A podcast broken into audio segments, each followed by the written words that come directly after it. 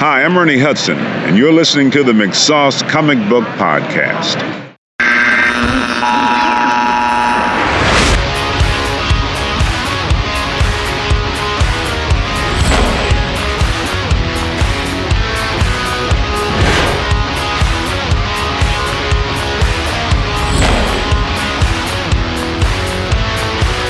Welcome to episode 132 of the McSauce Comic Book Podcast.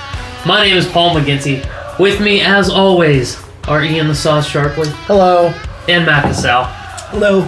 It is Monday night, December 21st. By the time you lovely listeners will be listening, it might be Christmas Eve. Merry might be even Christmas. Christmas Day, spending your holidays with McSauce. We appreciate it. Merry Christmas Merry Christmas to, to all. all. and a good night. Well, maybe maybe that's how we should end. We don't want to leave anybody that for out. later. Hanukkah later, is later. Hanukkah over? That's over, right? Kwanzaa is right after Qu- Christmas. You could be listening to this on Kwanzaa. So, uh, Kwanzaa Eve. jolly Kwanzaa. Or, I don't know what we say. Kwanzaa. Eve. You are a shame to your people. Uh, nobody knows what Kwanzaa is. So You know it what is. Some African stuff. Don't know. You don't? Do you celebrate it? No. Okay. Do you celebrate Christmas? He's Jamaican, not African. What? He's Jamaican, not African. They celebrate Jamaicmas. In fairness, I'm more German than anything, guys. So, you know. You know what they celebrate? Murder. Yeah. Not Hanukkah, that's for sure. Merry, Merry murder. So, last weekend, Star Wars The Force Awakens opened. We all went and saw it after some ticket fiasco a couple days prior, but we got it all sorted out. We waited in Well, line. Is it really sorted out? Well, Matt- Fandango. You'll never have to buy a ticket for the next four years. Much like Star Wars, it's an ongoing saga. Right. So we all went, we saw it, and we're here tonight to bring you our thoughts, our concise thoughts about the movie, about the characters, about the missing 20th Century Fox theme in the beginning. Everything you want to know, we're going to touch on it tonight. Ian and I saw it twice. Matt only saw it once because he's been having some health issues. He's not going to die, folks. Don't get excited. But he was. Yeah, he was don't little- send us your replacements yet. Hold those. but our little guy was a sick puppy over the weekend. Yeah, I'm gonna see it again. You feel better now? I, I think I just kind of tipped my hand. I was like, yeah, I'm gonna see it again. I guess that means I liked it, but Yeah. we'll, we'll talk about why. But we'll talk about that after housekeeping With with Ian Sharpley, of course. A long time ago, last Thursday, in a galaxy far, far away, You make me want to leave housekeeping. in. Homestead, PA, Matt, Paul, and myself traveled to see Star Wars: The Force Awakens. We've discussed on this podcast a whole bunch of times how the announcement of this film was kind of the the seed of how the McSauce comic book podcast was was birthed. The idea that one day at their cubicles, Paul and Matt having a rousing discussion, kind of decided to have uh, maybe maybe have a podcast and maybe invite their good buddy along too. so it sort of has it sort of has a um, special place here at McSauce since it's the genesis of everything that we talk about here. You can go to McSauce.com. It's the rebel base, if you will, of all of the things that we do here. You can check out the web comic, our reviews on the comic books that we eh, I don't know if we love them. We usually hate them. Right around now, we kind of hate comic books. I haven't read anything in a long time. Two weeks ago, I didn't even have any reviews because I didn't want to buy anything. Yeah, I've been really down on comics, but good thing that Star Wars has kind of taken up a good chunk of my time.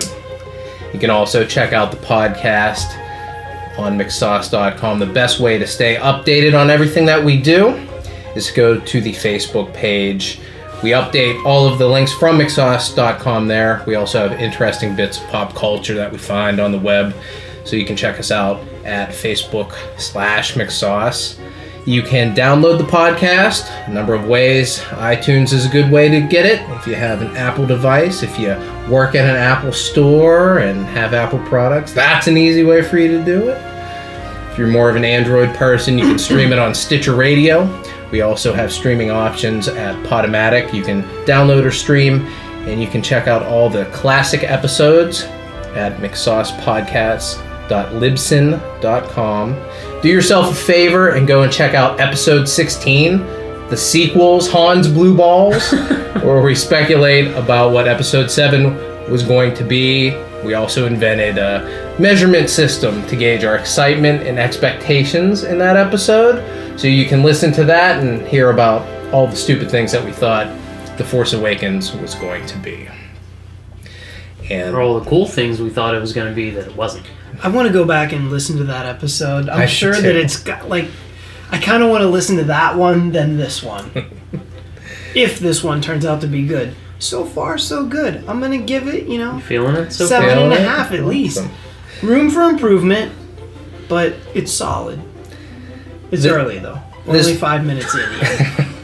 This weekend wasn't all about Star Wars. It's the holiday season, as we mentioned Christmas, Hanukkah, Kwanzaa, Life Day, if you will.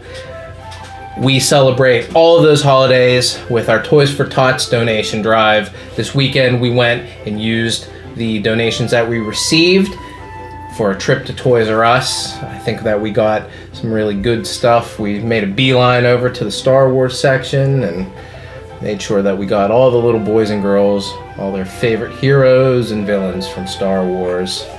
And uh, I'd like to thank the people that chipped in uh, Jason Kumpfmiller, Lauren Bay, Dominic Yossi, Tom Lynch from 30 Extra Lives Dot com.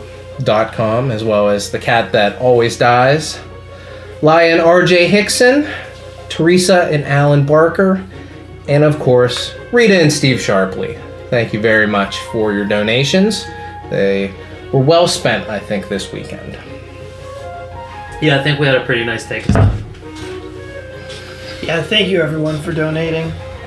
Um, this is the third year in a row we did it, and this was my favorite one because we filled the cart. It was basically Star Wars Christmas. We filled that cart filled to the top. You can see pictures on on our Facebook page.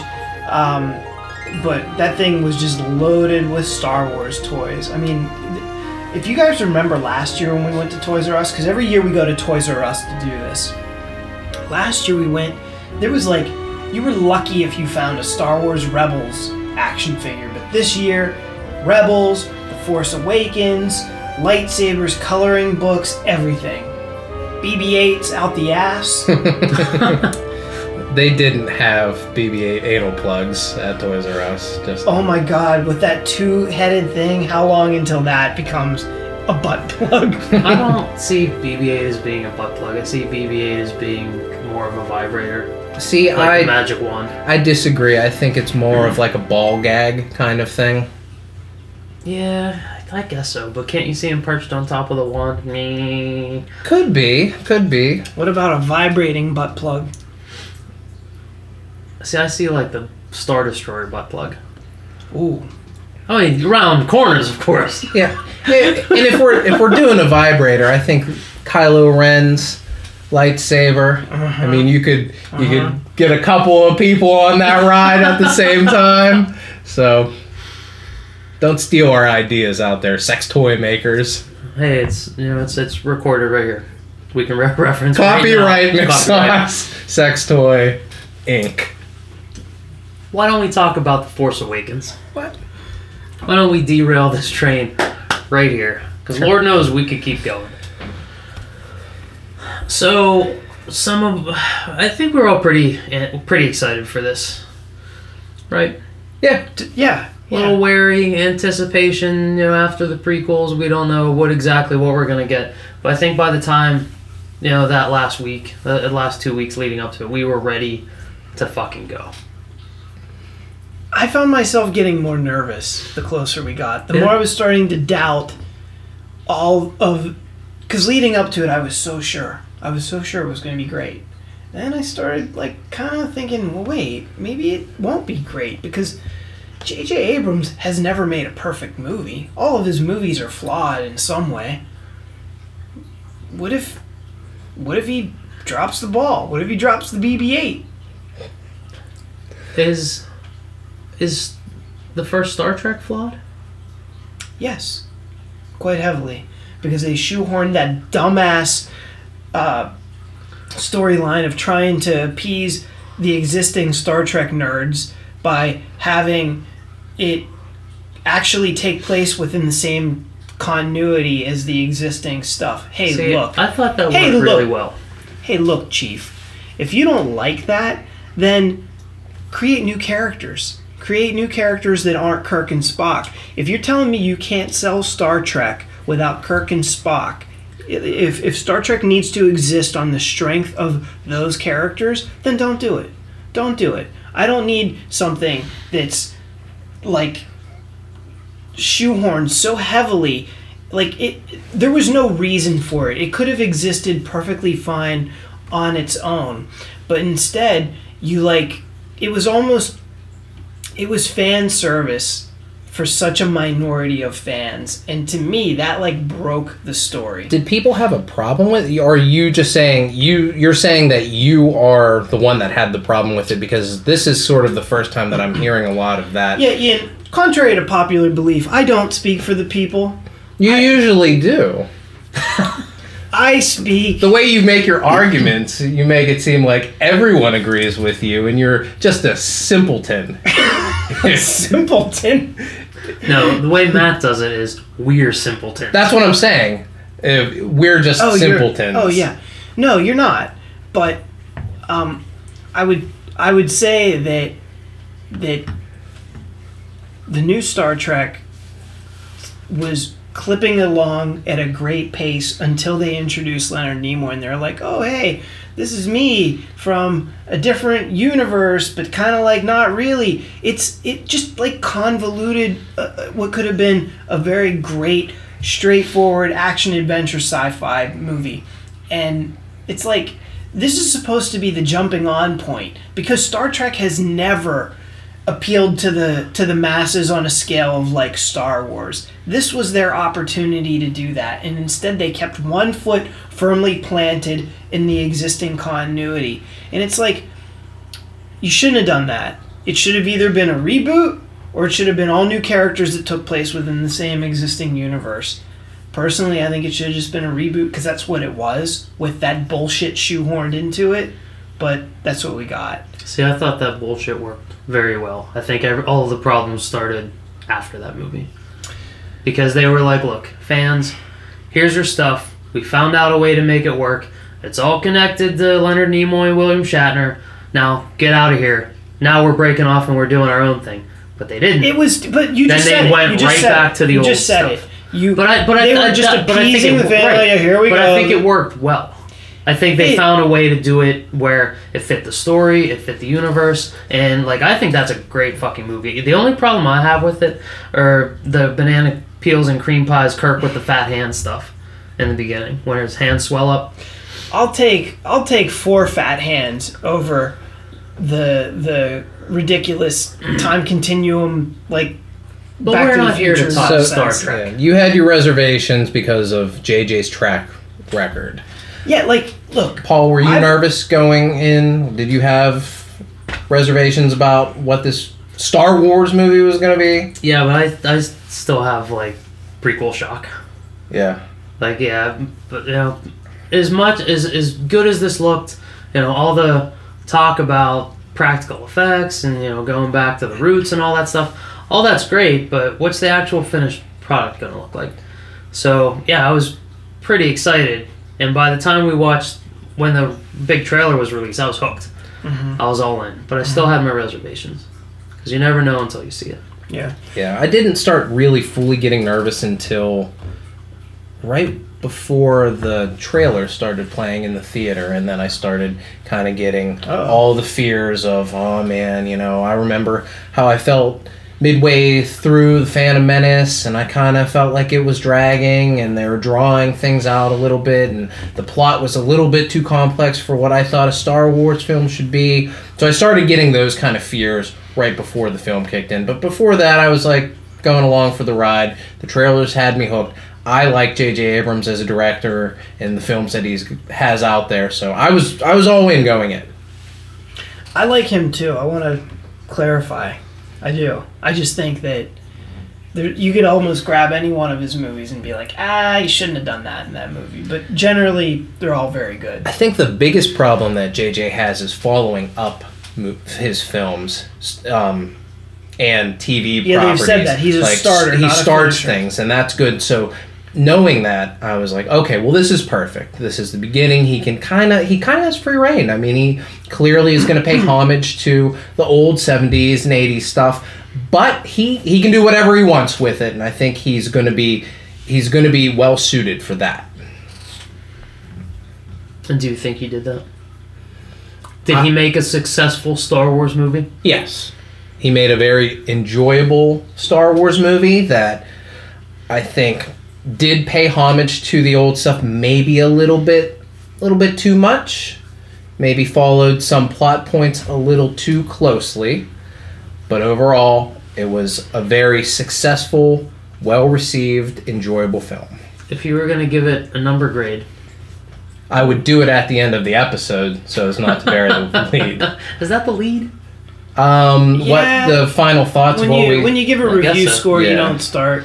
I give this movie a nine. And and here's then, why. And then here's why. You say, I thought this, this, this, and this about the movie. I give it a nine. if we give the fans our number grades, they will turn it right off right away and they're not going to listen to. So we have to tease them a little bit. A little suspense, Mm, seduction, you know, that that's kind the dark of stuff. side.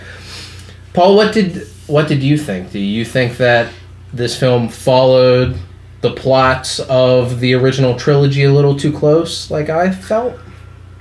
Yeah, they mirrored. They mirrored too much. Uh, you know, like when you have when you have X wings and you have the same characters, and you know you have the I have a bad feeling about this line. That's that's plenty. You know, you're picking up the story of the original trilogy characters. We don't need to follow plot points. We don't need someone to dump a droid with special information on a dust planet for someone to take back to the good guys. Like all of the big plot points were too much. That doesn't mean they were uninteresting. Cuz I was all in. But I don't think they needed to follow it as closely as they did. Yeah. You know, Han's Obi-Wan.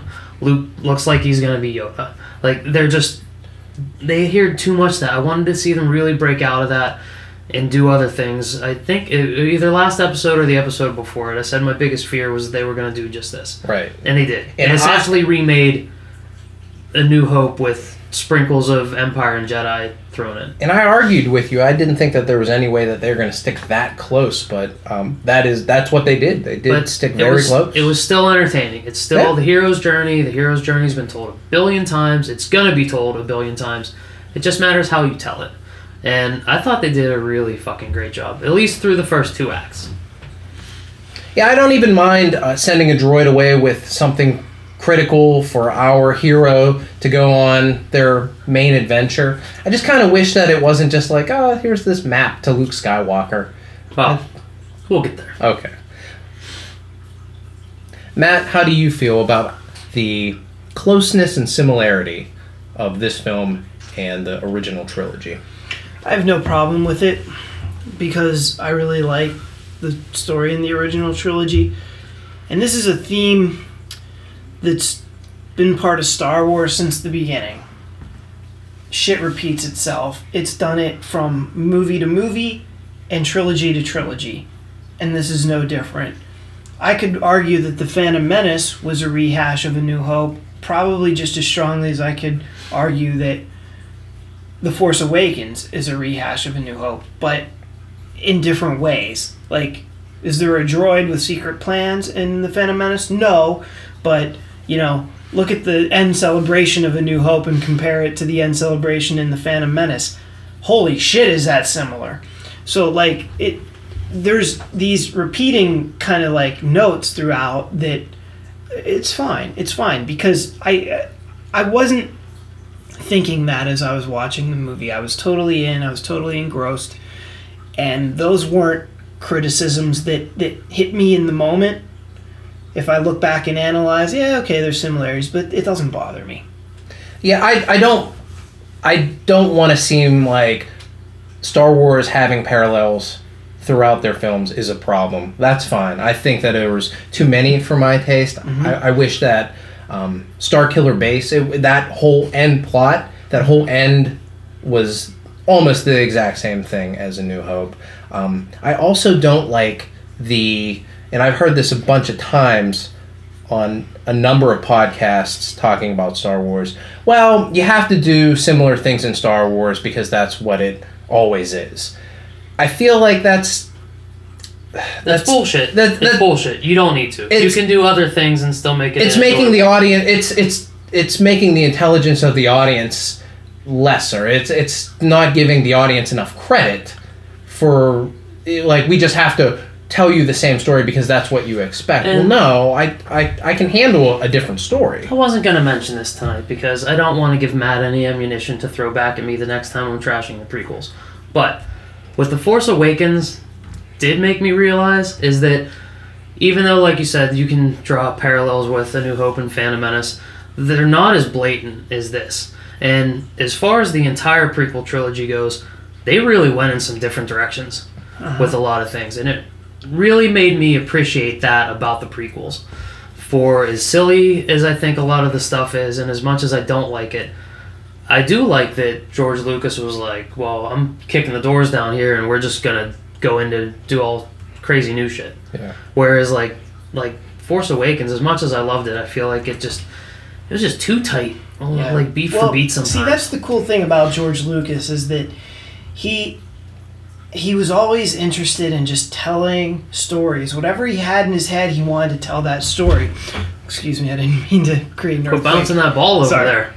What J.J. Abrams and company here did was they were trying to retell stories, and like you just said, Paul, it really makes you appreciate George Lucas. It's like, oh man, you know. Personally, I wish he was involved in this movie. As much as I liked it, I will take my chances and and say that I wish this would he had more of an influence on it on the story. I bet you we would have got something more original. Like he's always been the idea guy, and this is when the real magic of Star Wars happened for most fans. The Empire Strikes Back. It was still his idea, but he collaborated heavily with other people. He had somebody else direct it, as opposed to him directing the first one. So we have all these characters that have already been introduced, but now they're they're fleshed out in ways that probably George Lucas wasn't capable of doing on his own.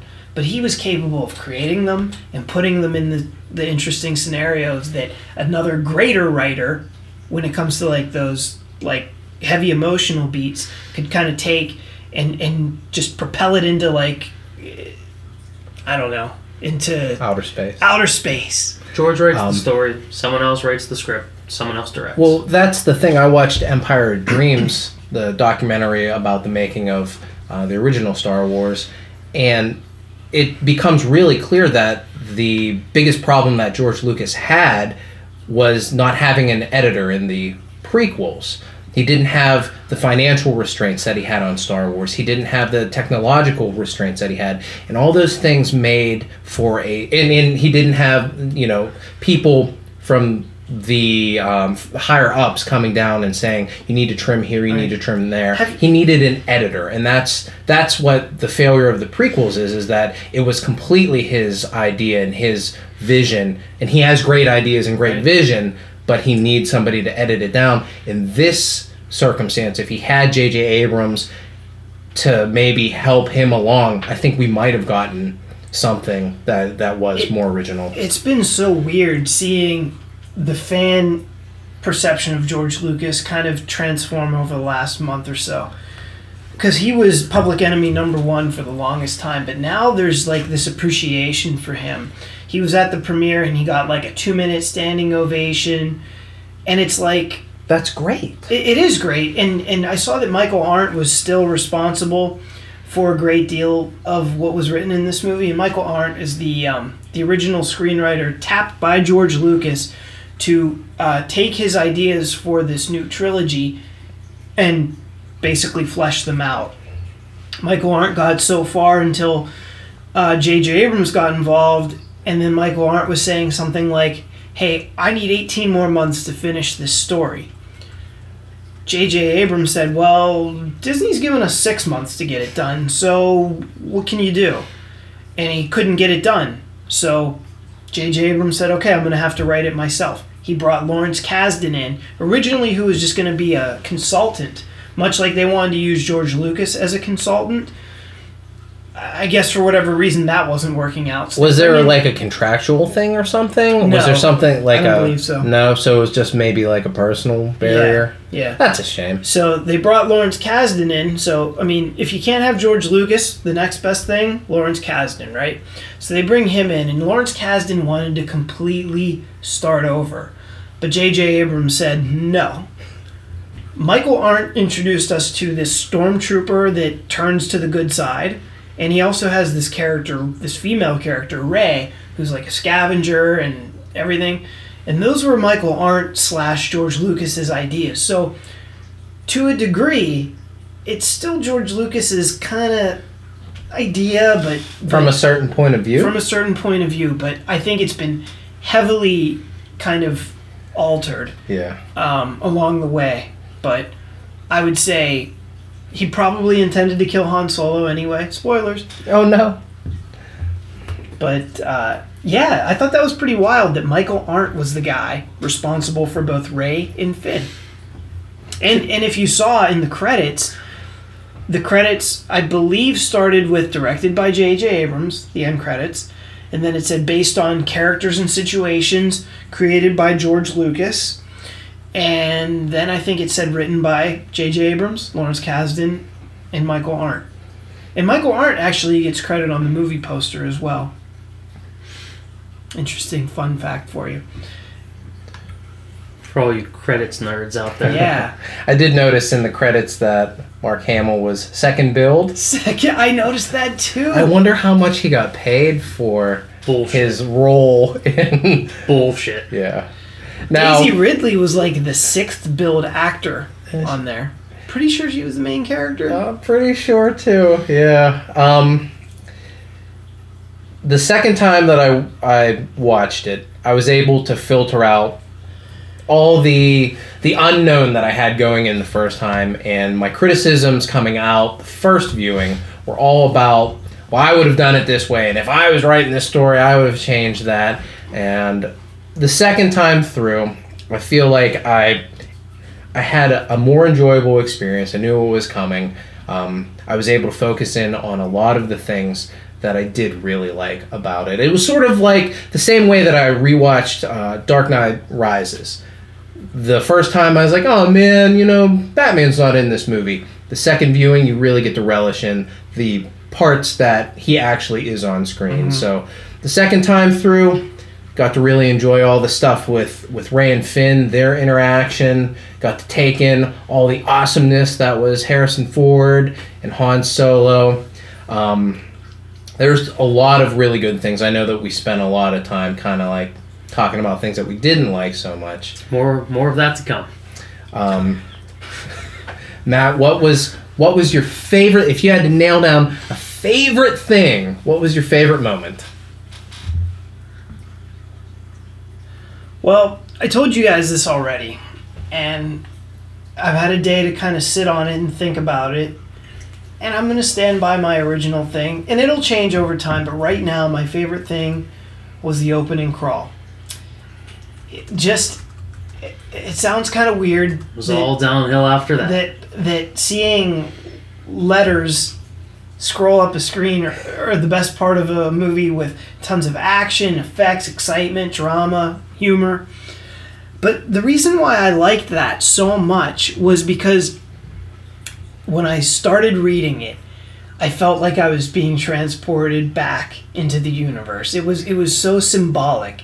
It meant everything to read those letters, to see episode 7, to to it was almost like a confirmation that they fi- they really did. They made a sequel to the Return of the Jedi. It was almost like because I had been telling myself ever since they announced it, I'm not gonna fucking believe that they're making Episode Seven until I see it. And when I see Episode Seven, The Force Awakens, scroll up the screen, yeah, okay, they finally made it. And seeing the first line, Luke Skywalker has vanished, it was like, oh my god, it's it's we're back, we're back. It's we're talking about Luke Skywalker and then we finally get to see what is the context what what is the state of the universe that we have not known? Like we've gotten three trailers and 3000 TV spots and we still knew nothing. We didn't know shit about the state of the tr- of the galaxy. And finally we see it and it's like okay there's a republic. Okay so this is what the resistance is the first order and, and like things are starting to kind of make sense. Like it, it, it's just finally finally making sense. Like 30 years later this is what's going on. Those opening words were so powerful to me that yeah that was probably my favorite part. Paul, And then it was all downhill from there. it wasn't downhill Paul, did you have a favorite part, or did you just hate this film? I hated every second of it. my, no, my my favorite part was also fairly early, um, and it's the entire sequence between when Poe meets Finn till when they crash that Tie Fighter. I could watch that sequence over and over again. I thought their chemistry on screen was great. Their chemistry, even in the short meeting they have at the Resistance base, was fantastic. you mean when they saw each other from 100 yards apart and ran at each other and embraced It was wonderful. did, Yeah, did, it was- was, It should have been slow motion. Was I the only one that started to think, is Disney bold enough? Oh no no no no! Are they- They're not doing that. They're not doing. gay and interracial? Yeah, I mean they They're already straddling They the interracial line. They couldn't- Interracial?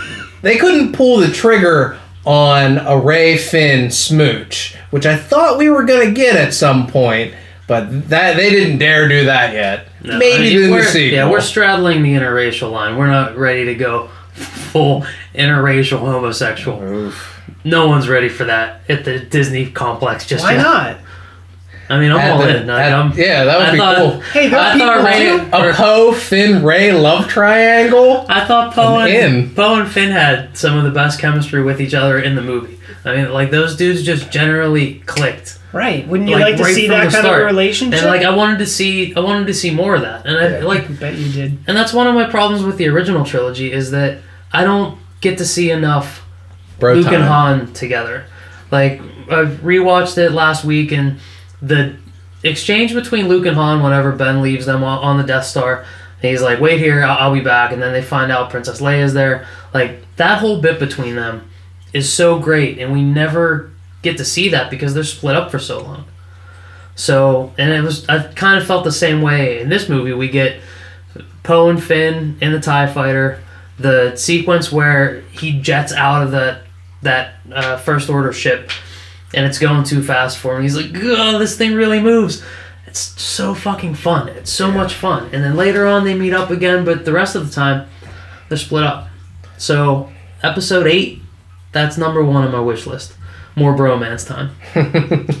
Well, I think you're gonna get it because I think it's a safe bet that we're gonna get a lot of Luke and Rey together.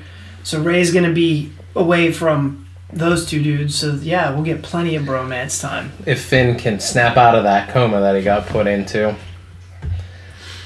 I, I don't really know. I don't really know how that works when you get a lightsaber raked up your back Yeah, and you, you go would, into a coma.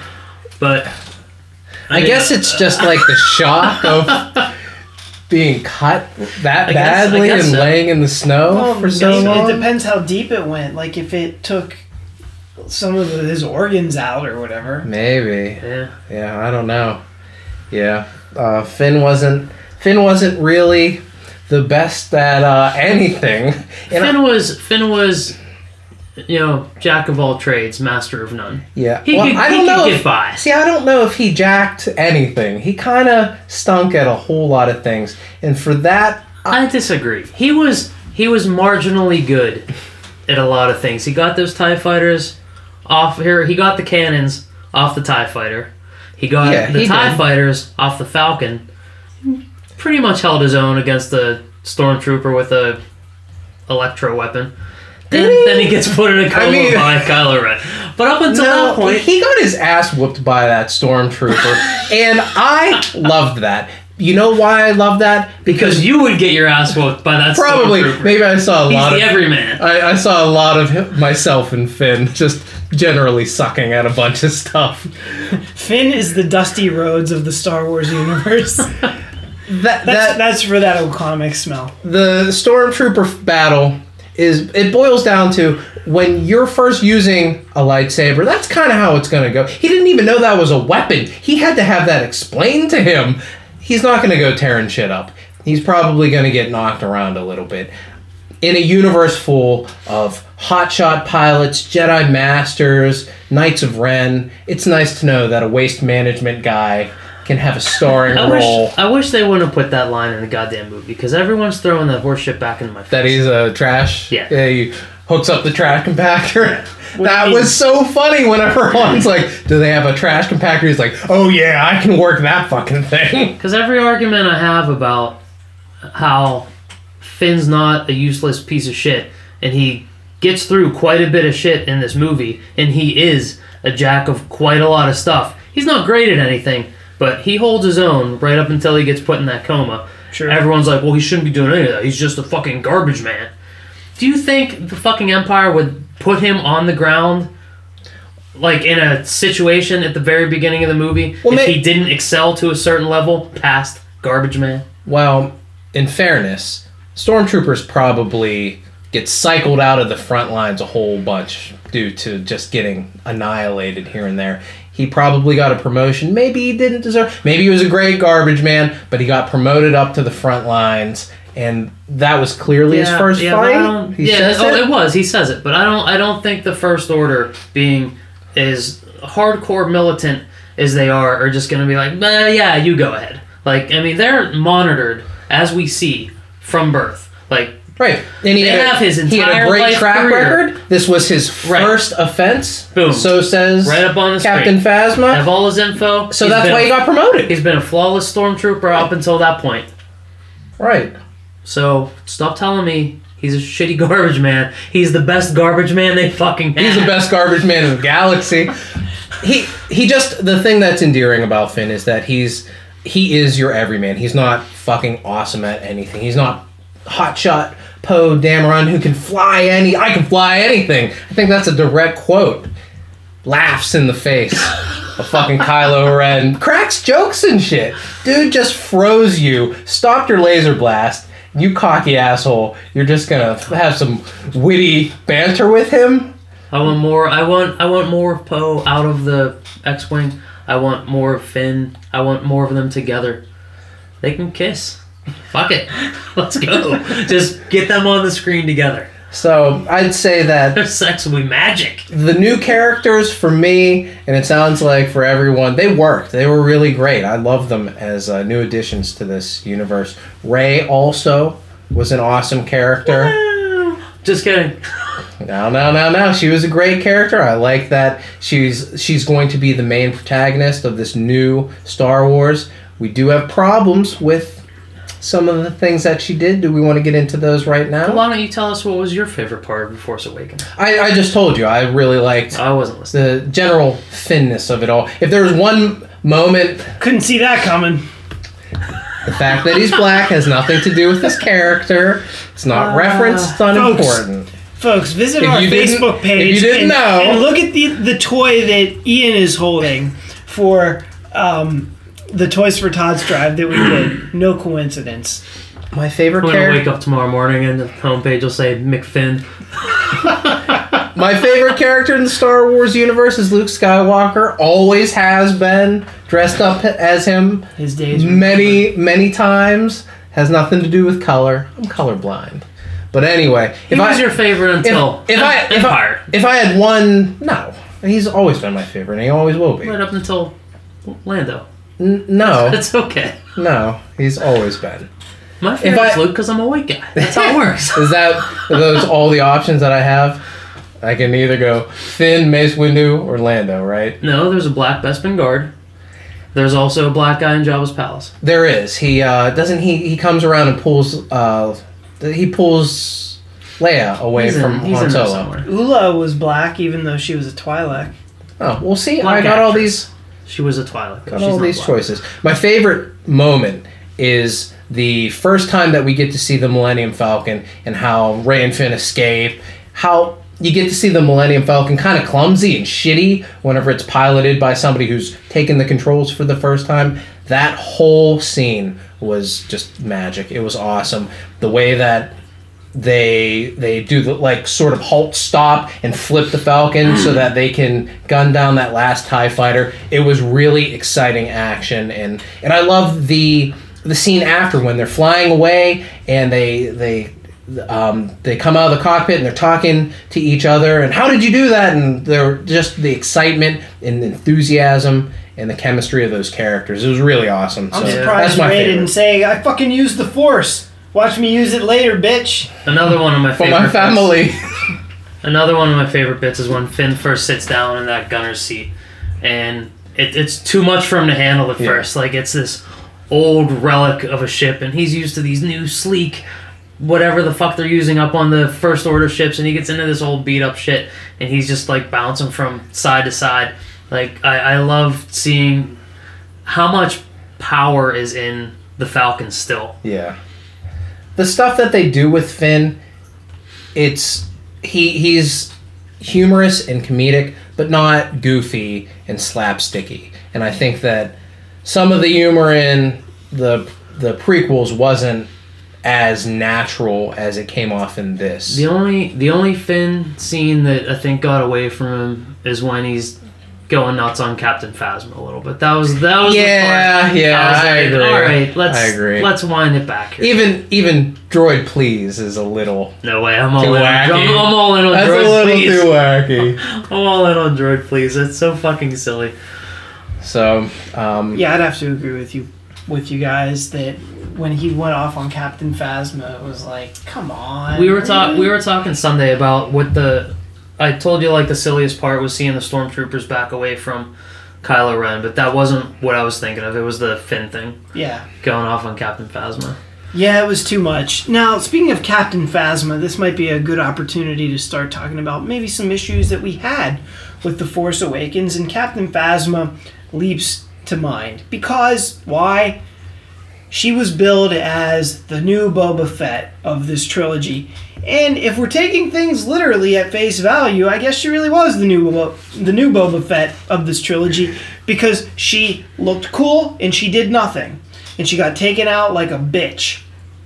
Well, we don't know her ultimate demise, but I'm pretty sure she's gonna get punked Um, out by a blind guy pretty soon. No, well, I'm pretty sure she made it off Starkiller Base, and she probably got ambushed by Chewbacca. So, like, I'm not. Well, no, they I did. don't think she went out like a bitch this time. No, no, no, no. But like, we're not saying that she's dead or anything like that. I think they probably just tied her up somewhere and left her. Yeah, but like, we don't s like we see Chewbacca sucker punch her and take her out. Right. Right. And that, but then they're talking. Like that's how they shut the shield down. Yeah, right. But like, I don't, I don't think she went down like a bitch. I mean, Wookiee's a pretty, pretty serious business. Yeah. Um. Unless you think Chewbacca's a pussy, Matt. No, I don't. But I do think that having a character that you that you're promoting the way that they're promoting her, they're slapping her on the poster, they're going out of their way to tell us how cool she is. She's representing uh, the, the the female gender on the, Careful the bad now. side is like this is how powerful, cool, and strong females can be for the bad guys Yeah. and she literally does nothing. She accomplishes nothing, and she gets sucker punched and taken out without putting up any kind of fight, She only looked cool. She did nothing cool. that was disappointing. I thought in if you wanted to make her have a little bit more impact in the first scene where we get Kylo Ren, that's very cool. I like the entrance and everything. But I think it would be more effective if Captain Phasma came down and was the leader of those forces, and then maybe you have Kylo Ren come in and capture Poe. But you have to give Captain Phasma something to do, and they gave her nothing to do. She just said some words here and there, and that was it. And it, and that was a big letdown for me because, dude, she does look cool. That's an awesome armor, and she's physically imposing. And I wanted to see something, some kind of action set piece or I her thought, do anything. I thought we would get a fight between her and Chewbacca or something. You know, some kind of like. Who? What would be a good fight for Captain Phasma? I think that you hit it on the nose there with Chewie because one of the reasons why you cast Gwendoline Christie is because she's physically a large, imposing woman, and you play that up a little bit. Put her up against somebody that we all know is established, big, and powerful. I think that would be cool. Um, one thing is that she wasn't the only female stormtrooper. There's another point in the movie where they're talking to just a random trooper, and it's a woman. So. Yep. That's kind of cool, but girls are bad too, right? They are now. Yeah. You know, you, one other little tidbit when you said when they introduced the Millennium Falcon, you thought that was really cool. I agree, and I also noticed when they panned over to it, they actually played the Star Wars theme. Oh, that's It was cool. like da, da, da, da, da, da, da, and like it was just for a second, and then they got on it and you know took off. But I thought that was a cool like that was. That was one of those like nostalgic nods for the fans, and it was like totally acknowledging that's right, it's a Millennium Falcon. Here's even some music to commemorate the event. I was taken by surprise, even when they're running, and I guess if they would have said, "No, that's a hunk of junk," if they would, but the, she says it's like Garbage. a piece of garbage. If they would have said a hunk of junk, I would have been like, "Oh, fucking Falcon." But I think it was cooler that it was a surprise like that. Um, but man, that's a, that's a really great moment. But back back into maybe our our issues with um, with the movie. Well, you know what? Actually, I'm not ready to do that yet because there were some things that I really liked because I thought Harrison Ford was really great. Uh, you know, as this is we're we're talking spoilers and everything, obviously. So he, he was so good in this that his death was made even that much more traumatic for me. So I really liked Han. I thought that this was maybe outside of the Empire Strikes Back the the most relevant arc to his character ever. Um, you know, I, I feel a bit that he, his character was wasted for Return of the Jedi, and this was just like it made up for that and then some by having the villain be his son. Um, it showed a side of him where he was unsure that he could bring his son back. You know, he's like, if Luke couldn't do it, how in the world can I do it? Yeah, I like that too. His, you know, Han Solo is all usually charisma and cockiness, but you really got to see another That was side probably of him. the best moment that Carrie Fisher as Leia had, and it was all due to the dialogue where she says, "Luke's a Jedi, but you're his father." Right. That and did like, have a that lot of really weight. brings everything home because other other than that, I thought Carrie Fisher was bad. It seemed like um, a lot of her dialogue was her walking away from the camera or not. The camera wasn't on her. Like she was. It, it, it seemed like it was all or mostly dubbed over, and it was strange. Well, I don't think it it. I don't think it was dubbed over. I think it's just weird seeing, trying to hear a voice come out of that plastic face.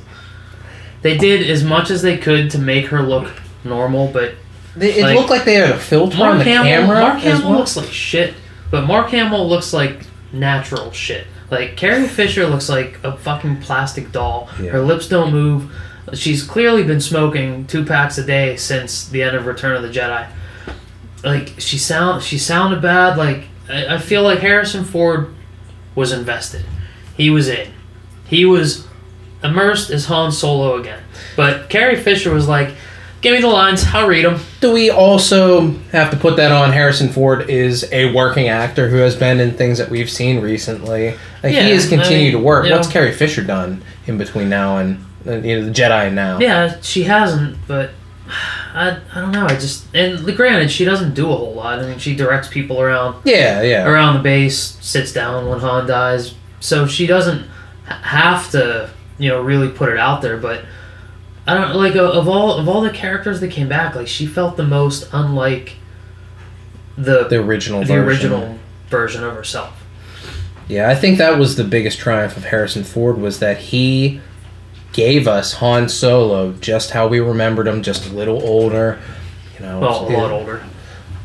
Okay, a lot older.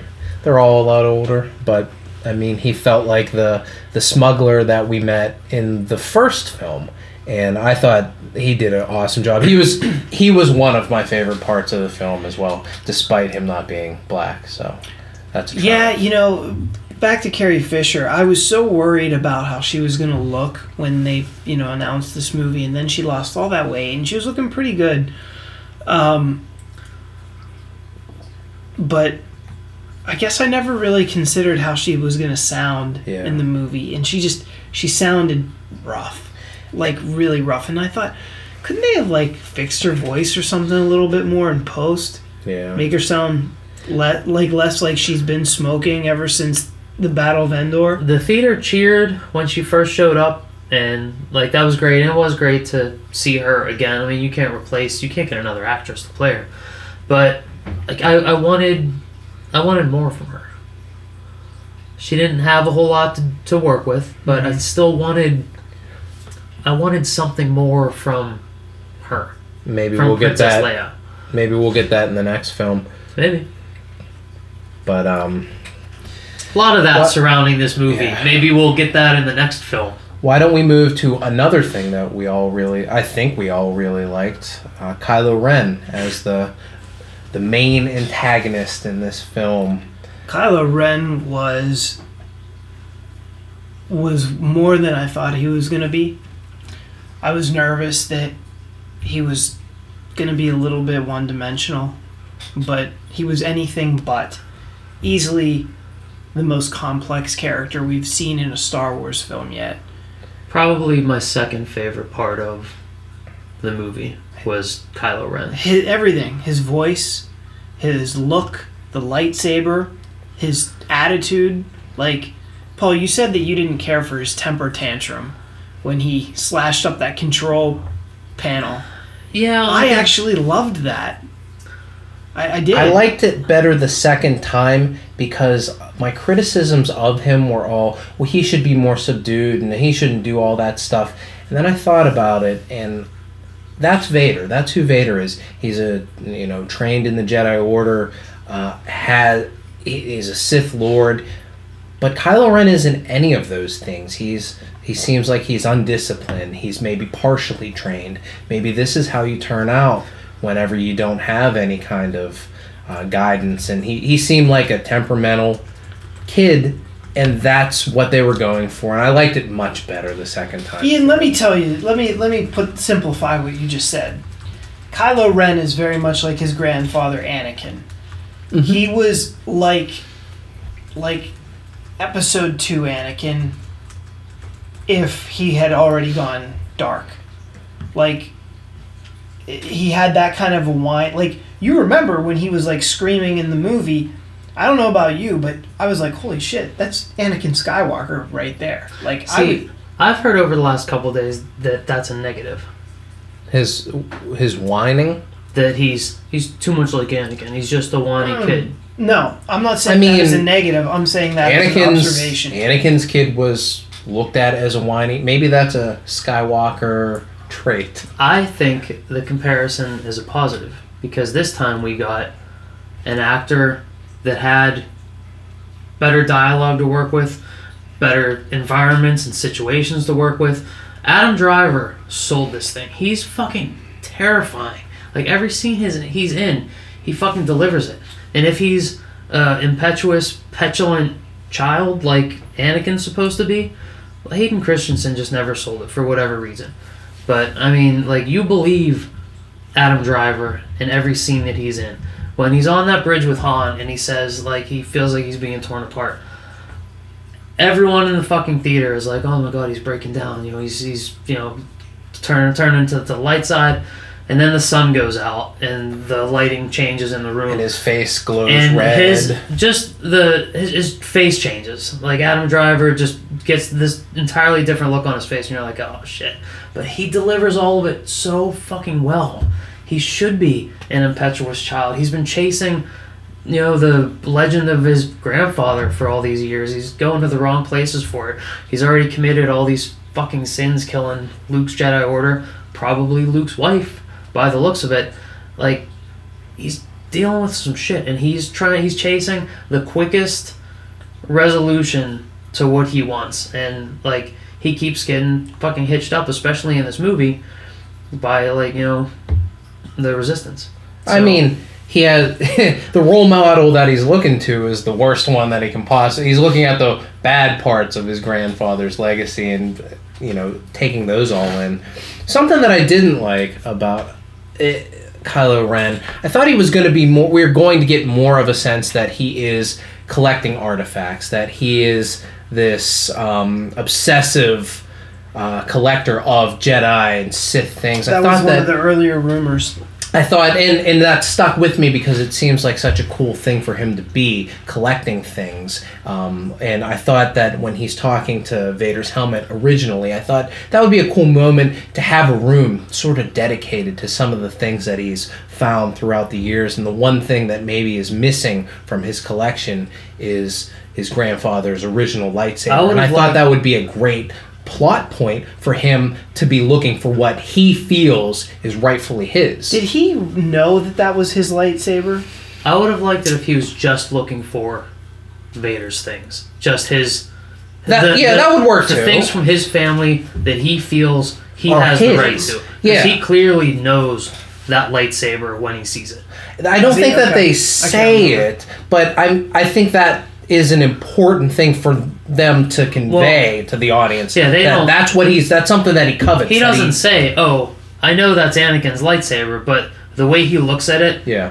and the crazed look on his face as soon as he sees it, and he says that. Well, there he says like that is mine, or that Yeah, or that to me. belongs to me or something, Like he's yeah. not gonna say that about oh, it's another lightsaber. I'll take that one too. Yeah. Like he loses his mind when he sees that. Yeah. I think that should have been played up a little bit more. That's a that's a minor complaint, but I think that that would have been something else that I would have liked to see. I didn't necessarily love that he took his helmet off when he was talking to Rey when he had her captured. Um, I get that you need to see his face at some point, but it kind of undercut the dramatic tension whenever he comes face to face with his father. And I'd like Han Solo to be the one to humanize him at that point, not just some random girl at some random point in the movie. Um, like I said, that's a minor thing. It doesn't kill the movie for I me or agree with you, anything. I think But- that's a valid That's, Yeah. criticism. I think that it would just have more weight, even when she's like, "You're just a monster with a mask," and him have another point of dialogue in there to kind of combat that, not just I like, get- "Oh yeah, yeah, I'll just take this off." I get at the moment why he takes it off because she's like, "You're just a monster with a mask," and he's like, "All right, look, I'm a regular dude, and I'm still gonna fuck her day up." But like that, what that that takes me to one of my favorite things about Kylo Ren is the two times they show him put down that helmet, how heavy it looks. Yeah. Both times he puts it down, it just clunks on the ground, and I'm like, man, that guy's carrying that around on his neck. Yeah. He's a badass. One one minor moment we talked about him slashing up the uh, the control deck whenever he gets some bad news. I kind of like that. So he does all that, and you think that he's going to instantly kill people because that's what Vader would do. He'd just kill. But then he's like, "All right." Is there anything else? And you figure that that guy's gonna be like, no, I'm out of here. But then he's like, oh yeah, shit. There's this one. We fucked this other thing up, and that's whenever he snaps. I think that's a cool difference where you it plays on the audience's anticipation of him doing one thing, Yep. and Kylo Ren's different, so he does something a little different. Yep. Yeah, I thought Adam Driver was so good. I thought he was so fucking scary because he's he's he's he is so impetuous. Like you don't know what he's gonna do. Like Vader's a Darth Vader's a bad guy in the original trilogy. I mean, he rolls in, you know, he's just killing dudes, chokes a guy, but every there's a method to all of his madness. Like he's following orders. He's following a plan. He's measured. He- right. He doesn't just lose his shit, but with like with Kylo Ren, I feel like it's when you meet a when you meet a dog that you don't know is gonna let you let you pet him or he's gonna bite your face off. Like you don't know what you're gonna get with him. and he's always looking he seems to be looking for approval. He's looking he's he's talking to the supreme leader and he's like you know give me one more chance. I'll be able to do this. And he's he's arrogant. Instead of taking bb8 and you know he's like no no no no, I, uh, with the girl this is it's like shit that didn't work out. Like he's not a perfect villain. He's doing things wrong because he's arrogant and hot-headed and Well- emotional. Why don't we talk about the new addition to the Star Wars universe? Giants.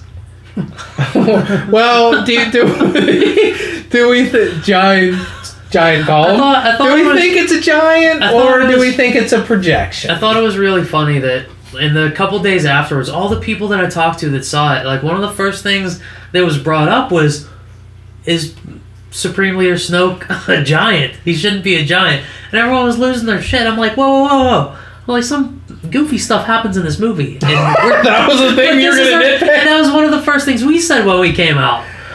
Do we think he's a giant or do we think it's a projection? Well, it's It's clearly a projection. It's a But is it a life-size projection? I don't- I- think I it don't- might be. I don't I think look so. at it like the projection in The Empire Strikes Back. The Empire Strikes Back, uh, head. The, the Emperor with his giant head. I don't think anybody was like, "Oh my God, the Emperor's just big This floating giant- giant head." Wouldn't it be awesome if he was even bigger than the projection? I, I think he. if, Shrunk him down. That's like Princess the Leia size. if I had to, if I had to guess, I would say he's maybe, maybe he's eight feet tall.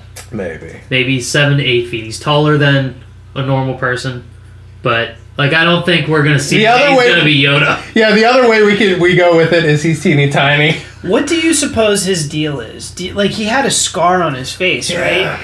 I don't Did- think he's Darth Plagueis. Did Luke do that to him? I don't know. I mean, i he looks like he's an alien as well. Um, I, I don't. I don't know. I mean, it's. I feel like Luke's conflict is setting up the new Jedi Order and then having that shit backfire because Skywalker's. I hadn't considered Alright. that Luke and Snoke had had any confrontations yeah. before. I yeah. I don't. I like don't I got know. the sense that Snoke's been doing all this behind the scenes, and he's the one that seduced Kylo Ren into destroying the Order. But like, I don't think him. I would guess him and Luke haven't had face to face confrontation. But a lot of the big rumors that oh, this is Darth Plagueis. Yeah, I've, I've like- heard that. Yeah, I've I heard hope it it a, a, is. ton of I, I really do. I've I've wanted it to be Plagueis really since the beginning. I think See- it'll tie everything together. I think so that's the only way it makes sense is if it's Darth Plagueis. I, I suppose it could be, but whenever I, I watch that scene in Sith where Palpatine tells Anakin about it, like he's so like he's so arrogant about it. He's like, yeah, but his apprentice killed him in his sleep, and he's kind of like, that was me, I did that, But maybe he wasn't so good. Maybe he thought he killed right? him And, in his and sleep. yeah, Darth, But he really just marked found- up his face a little bit. And this guy did find a way to cheat death and all this other stuff. But I also feel like that was just a lie Palpatine sold Anakin to get him to come over. Because afterwards, Anakin's like, alright, I'm a bad guy. I killed all these kids. Let's save Padme. And he's like, well. we haven't figured that all out we yet. haven't really Oh, worked on no, that it's- out. But we're going to get to it. Do we like But Supreme Leader? Do we like that? Do we think it's too close to the Emperor? I But don't, we don't know what he's a Supreme Leader of. I, I don't really care. Bad guys. I'm I guess with maybe he is a Supreme Leader of the First Order because Hux takes. Yeah, he's definitely in charge of the First Order. Yeah. I don't know. Whatever. Whatever. Don't you think the Don't you think? the rest of the. Wouldn't Every- you say. Everybody fucking does it. wouldn't you say that at some point once the empire crumbles the rest of the empire the guys that still want the empire back they're like you know what? Maybe we stop taking orders from all these fucking These religious Sith people guys, yeah. and we get a good fucking governor leading this ship. Well, I thought about this a lot, and and you thought jj likes parallels. Can't break parallels. Gotta be another emperor. That's that's not what I thought. I thought about the parallel between what happened in World War One and World War Two, and whenever things n- no, snooze fest I'm sorry. See, now I can't even go into my thing. No, go ahead, Sorry, go go ahead. ahead. World War One, the German Empire crumbles, and you're in a bad position. You look for anybody, even if it is some crazy religious zealot All right. that helps you get back to a place that you would like to be, and that's exactly what this seems to be like. Who wasn't even German? Who we don't know that he could be a German. Oh, well, Are you saying? I thought you said I thought you were saying Stoke. Stoke that sounds kind of German, doesn't it? Well, yes, he wasn't even German, but Herr Snoke. well, the way they were going with that Nazi imagery was really hard. Yeah, they- I thought it was a little. So Herr Snoke seems pretty, They were pretty really fucking pushing on the point. Nazi regime real hard. Austria, Hungary, Germany, all that stuff. Well, speaking is very convoluted. Uh, They're all considered German. There's Take- German. Taking a side turn, I was talking to someone yesterday about about this movie, and they were like, "Well, didn't you think? Didn't you think the planet that they find Luke on wasn't that Earth?" Oh, who stupidly said I that? was like, "We're done here. no, you dummy. It wasn't. We're done." It was Scotland. You're right. But no, I actually do like the parallel of the First Order rising up and them looking to another crazy fucking religious leader because that's actually what people do in Yeah, those situations. you sold me. So, Look at Ian, turning me over twice tonight, What can I say? just like Finn does the Poe. Oh, dirty! You're writing that fucking fan fiction right there, man. right now. So here, here's one example why I think Snoke might be Plagueis. Do you remember the scene in Revenge of the Sith how they're at the opera Mhm. and they're talking about uh, what's his name, Darth Plagueis? Plagueis, and the opera music was really weird. It was like right, It was like throat right. music. throat Go monk go to the Force Awakens soundtrack and listen to the Snoke theme, and it's very reminiscent of the music that was at the opera. Look mm, out now. That's a at that. deep cut. About as deep as Kylo Ren cut Finn's back. So speaking about as deep, I I'll tell you you something deeper. make another Poe and Finn. That's your job. You do that. All right, so speaking of the soundtrack, I wanted to talk about this because as we're all big fans of John Williams, I thought that it's only fair that we at least acknowledge he wrote new music for this movie. Jay Willie. We were all very excited about it. What did we think? I'll tell you what I thought. I was a little disappointed. I was a little disappointed. Oh, so glad you said that. I was disappointed too. Nothing There- stood out to me. In this. Nothing stood out. Only Rey's theme stood out At the And very even- beginning. and even that was on the more subdued side.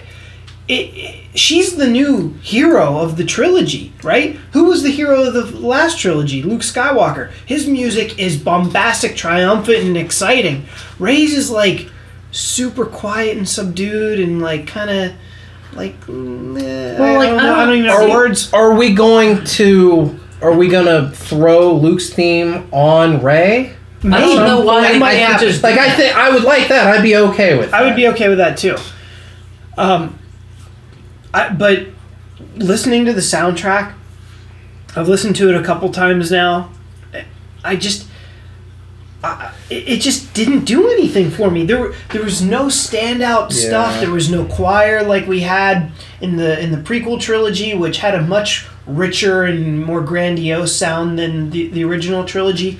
This definitely felt like a blending of the OT in the prequel trilogy, but it wasn't as good as either. Yeah, nothing really stood out to me. The last time that, I mean, it, it's a shame because Duel of the Fates is such a great piece of music, and that's something that you can really hang your hat on. As this is the beginning of something new, and there's we've we've gone so far into the nostalgia with this film that it doesn't seem like we're getting anything new on that front. Well, there was Rey's theme. That was a little bit. I, I really liked a couple of the cues within the movie, like like we talked about the Luke Skywalker theme when we saw the Millennium Falcon, or the quote Star Wars theme. Um, also, the the way that the um, that the strings swelled up and played the Force theme, which is um, Paul, you're the music guy. You hum it. The Force theme. No, Isn't that it's Leia? not That's Leia. on Leia. Uh, dun, dun, dun, dun, dun. Okay, that.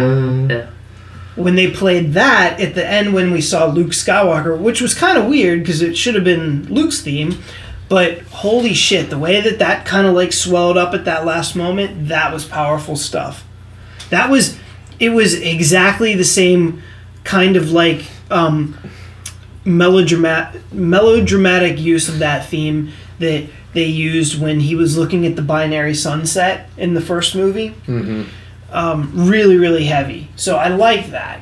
But generally, there there was no Duel of the Fates. There was no um, Across the Stars. There was no Heroes. What was it called? Battle of the Heroes. there was no Imperial Battle of the March. Heroes? Is that the one from Sith? It was the one The from final Sith. battle? Something like that. It's a little forgettable. Like I remember Um, Across the Stars. when- Duel of the Fates was it was so unique for its time because it was it was the first Star Wars movie in so many years. Mhm. Like and it sounded so unlike John Williams music. Mhm.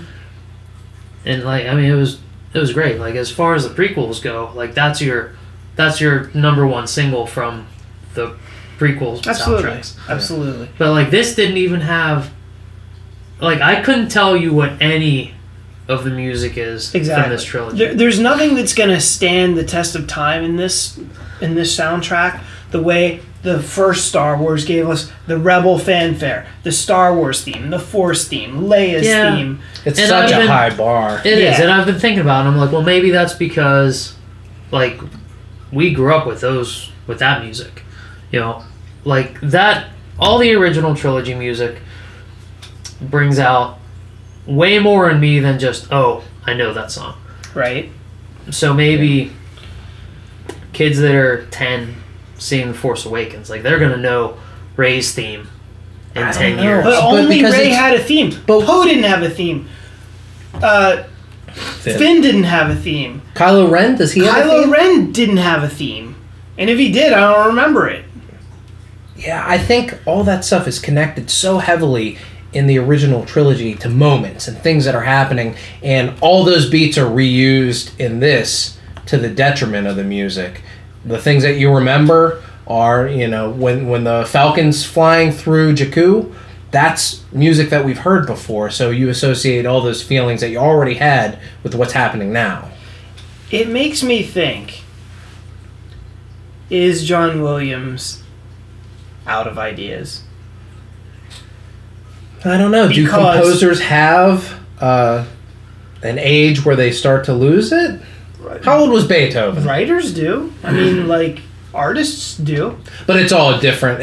You know, actors. Some actors lose it. Right. Late. Some actors keep Right. it all the way Oh, till let, their us just say the term loosely artists refers to actors, drawers, writers, Can we call them illustrators? So we have to call them drawlers? drawers, uh, writers, painters, musicians, all that stuff. I believe there is a shelf life for that. Usually, these people, if they make it to their 80s or 90s, they're not going to die at the top of their creative game, yeah. right? That's just like never happened.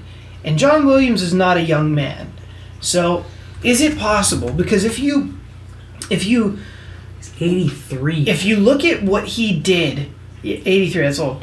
If you look at what he did for the, the final two prequel films, those movies in particular have so much borrowed music out of The Phantom Menace and out of other movies. The Phantom Menace brought it, Yeah. but he kind of half brought it for the other two. Like they're heavily, heavily edited, and I don't know what was going on with this one. I don't know if he wrote all the music or if there was a ton of recycled stuff or what. We'll find out soon enough, thanks to uh, Rebel Force Radio's Star Wars Oxygen. Great podcast if you want to listen to something else after this show. But A nice companion piece to go with this. yeah, right. Now, I know that Rebel Force Radio is going to talk Star Wars, but this is the most comprehensive Star Wars talk you're going to get. And not only that, I assure you that Rebel Force Radio has been unable to put together the pieces that Poe and Finn are probably going to be lovers in Episode 8. Yeah, they totally missed on that. I dare any other podcast out there. Thousands of podcasts have covered The Force Awakens. Poe gives Finn his letter jacket. Come on. Yeah, he did. He said The writing He he said- said, it you- looks good on you. you keep it, honey. So anyway, I, I thought that we should at least talk about the, the soundtrack. Yeah. Here's a question though. Is John Williams going to do episode 8 and should he do episode 8 based on episode 7? I think he should. I think he's earned enough. He's made so so much of his career on Star Wars. They're all they're intertwined almost. Even though he you know he has Superman. It's not all. even Star Wars. John Williams quits when John Williams wants to quit. Like he, It's a respect thing. you don't you don't fire John Williams just based on his entire body of work. Right. The good thing is that John Williams won't have a lot of time on the bench. There's going to be a quick turnaround time for this Star Wars movie. One and a half years, is that right, for episode 8? Mm-hmm. So, fortunately, he'll have maybe he'll have some time to scramble and get some good ideas. Maybe call Matt Cassell for some nice cues and Do, what the do we think If John Williams called me up, I would tell him, John. No, Johnny. Mr. Mr. Willie, Johnny baby. I Jay would say- Willie? Jay Willie. I would say, hey, look, you know that you're really good at writing music. You know these themes are fantastic, but you gotta be honest with yourself. Episode 7 lacked some really good themes that we could attach to certain characters that should play when we see those characters in certain moments that were all over the original trilogy. You gotta like kind of hone that in and bring that for episode 8. If you said that to him in person, I think he would backhand slap you in the mouth. I think he would too. That's why I wouldn't. Well, he probably won't call me and ask me for any advice, but I, if I could be totally honest, I have no doubt, judging on your interactions with celebrities, that you would say exactly this. it, look, look, look. I'm not deaf. Like I know what I'm hearing, and I know that there weren't any strong themes outside of one character. That's not enough. So we we didn't necessarily love the the soundtrack. That was something that was lackluster. I think we talked a lot about the things that we liked, the things that gave us goosebumps, the things that thrilled us. What are some things that we didn't like all that much that we might have had problems with? Uh, I'm trying.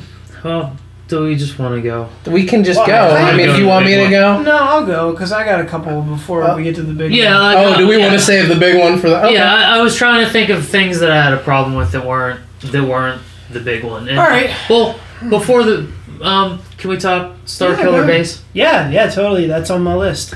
Um, I've told a lot of people this um, on the offline already that after the second time I saw it, I loved it more.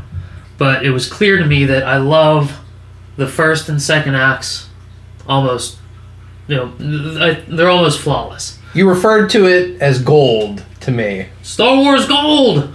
But the third act is when I think everything falls falls apart. The third act feels most like a rehash of A New Hope to me.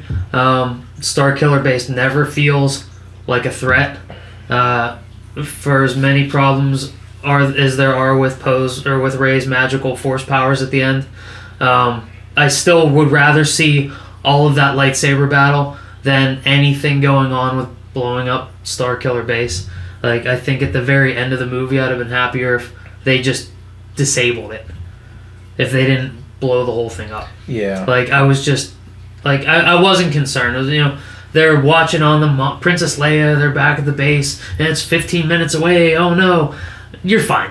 You're gonna be all right. Okay, we've And- seen this one twice. You're and gonna be okay. And it's weird that you say that you don't feel like it was threatening or it was ever danger because it blows up multiple planets at the same time. I didn't feel connected to any of those planets except for like w- do we think that was Coruscant that they It blew up? Okay. because they they Do show a they show a, lo- a, a, a more distant shot of it, and it doesn't have it doesn't have like all the light rings and city rings and everything on it. Yeah, you're right. Do you think that it would have made more sense if they blew up a familiar locale, like if they blew up Jakku, or if they blew up Tatooine, I or if they some place that we as an audience have a connection with instead of just random? I put together my own story from the long trailer that the First Order goes back to Endor to get that Darth Vader mask. And then when they're leaving, they're like, this is what we can do now. And they blow up Endor. But they That's- clearly didn't. That's do that. interesting. Because there's that one scene where you see all the trees and then the fire coming through. But that was that was just the sun. You know, the power of the sun coming down, Right. scorching everything That was in a of circle. Yeah. And the if you have the power to drain a sun, is that the best use for that power you can think of? Is making a fucking super weapon? Certainly, you can do like worse, scarier things if you have the power to drain a sun. Yeah, I've I've heard the comment that well, that's how war is. You make bigger and badder things, and that's how things always go. It just gets bigger and better. But I I, I always think that it could have been something a little different. Like the rebels took care of this thing twice. Up until up until we saw it, like I was I, I was in. You know, I wish it would have just been a base. There was speculation before. Oh, it's Starkiller Base and it's going to be a big Death Star and it's on the poster. And I was like, yeah, okay, whatever. You know, we can do it again. We've done it twice. Let's do it again. Let, let's see it. But then they did it and I was just so disinterested. Mm-hmm. I liked what it looked like. I thought the snow-covered trees were interesting, and the landscape was cool, and the interior build, how you could see how the um, the base was built into a mountain, and you could see pieces of the mountain inside. I thought that was a cool aesthetic. It was like a James Bond villain base. It looked hard to keep warm. So that's why you wear the stormtrooper stuff.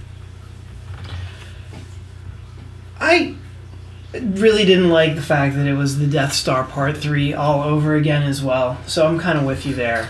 Uh, I, what what I really had a problem with though was the way that it looked with like draining the sun. I didn't like the, the concept. You can drain a sun. First of all, it's a planet, right? Right. Starkiller Base is a planet. It orbits a sun. What are you gonna do? You can only drain the sun one time, right? And say Well, you drain the sun, don't you do more damage by draining the sun to the other planets around it than actually blowing them up? Like you drain the sun, you kill everything in that Right, and then you shoot blow it and more blow up- stuff up. It just I guess that's sense. terrifying, But but, on top of that, on top of that, when they drained the sun, did it look just a little bit like what they were doing in the Star Trek movie that J.J. Abrams did when they had that drill thing with like that thing on Vulcan? Well, yeah, a little right bit. before Vulcan. A little bit. It was the same fucking thing. It was. It was. I think it was actually the same thing inserted in Star Wars. I'll, I'll take your word for it. I don't remember exactly what it looked like, but I I believe you. Well, you know, It- maybe this is why I'm not, uh, uh, and I'm not a Grand Moff in the Empire. But even going back to the New Hope, I'm like, well, Empire, don't you guys want to control as many systems and planets as you can?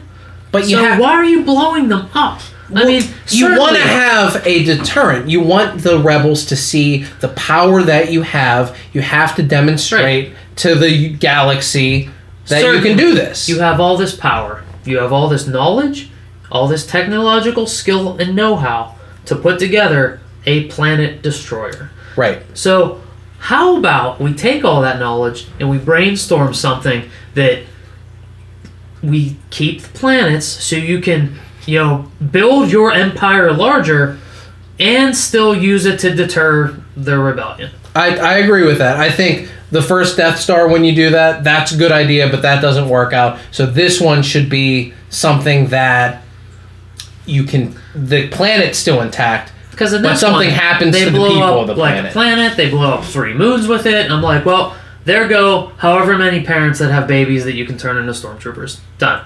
They're gone. Now what are you gonna do? Now you need to send this fucking asshole down to the planet, and he's gonna defect on you. See, there you go. Now, now you got to the hierarchy of stormtrooper. Now you got to Employment. sanitation reserves. That's what happens, man.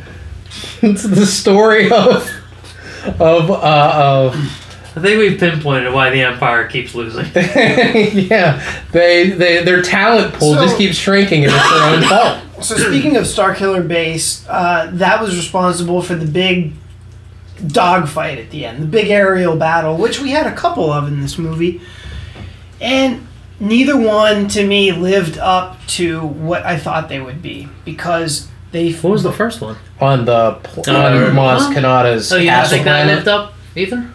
No, I thought they both lacked in terms of like neither one felt like they had um, like that that high stakes military tension Yeah. that existed in the battles that were in the original trilogy. You know, we keep hearing how influenced these guys were by the original trilogy, but like when you think about like the way all the pilots in the original trilogy acted, like the language that they used, like shit, I don't even know what they're saying, but it sounds good. Like, okay, form up. We got some coming in sector two, blah blah blah blah, all this technical shit. Like I don't know what they're saying, but I'm in and I'm buying it because it sounds official. It sounds legit. And this, all they did was say, "Okay, guys, let's do our best and let's go get them." Like that was their that was their battle cry, I didn't even notice that, but that is kind of terrible. and it was it was There's a lot of we've got company. It was all even- over the place. Right. It was even weaker than the language that the pilots in the prequel trilogy used. It was kind of shitty. Yeah. I was really disappointed with that because visually it looked like it was going to be great. But when I finally saw it within the context of the movie, I was totally let down. There was so much that I wrote in my head by seeing X-wings in that environment on a planet, flying around, getting ready for a battle, or having those battles that you saw in the later trailers. I think that in the first the first viewing, that was the biggest hurdle that I had to jump through mm-hmm. was all the stuff that I had already piled in my head, all the storylines that I had written that just didn't come to fruition. The you know the, one of the things that I was upset about, I thought that the entire plot of the movie was going to be the search for it was going to be more about the search for Luke Skywalker and that kind of got derailed I, I felt like. Mm-hmm. That was the first portion of the movie and then we we got kind of off off track and we're we were doing introducing the other characters. other characters Starkiller base and you know oh we'll look at this map a little bit later. That brings me to another issue that I have with this movie the map. Number one, why was there even a map to Luke Skywalker? If that son of a bitch wanted to hide, who's making maps to find him? why are we talking about Luke Skywalker and it people shouldn't know him. In my idea of this film, he should be a straight up myth. And I know they say like, "Oh, I thought he was a myth." Everybody should be like, "That dude doesn't exist." Well, That's a fucking myth. It's the way it's the way Finn knows Han Solo. He knows him as General Han Solo. He's the guy from the war. You know, Luke blew up the first Death Star. You know, he's the guy he from he the got a medal for it. Yeah, I mean, no one knows he's, you know, Jedi Knight Luke Skywalker, but like everyone knows, like he was a big part in the rebellion. Yeah, I, I think I still think it should be something that's more. There should be more mystery to it, not just like, oh, we're gonna go also, find Luke Skywalker. let, us not forget, according to this, he created an academy. True, yeah. And that might have, you know. But who knows? little Was that of- 30 years ago? Like, what happened 30 years Oh. ago to us? We don't know.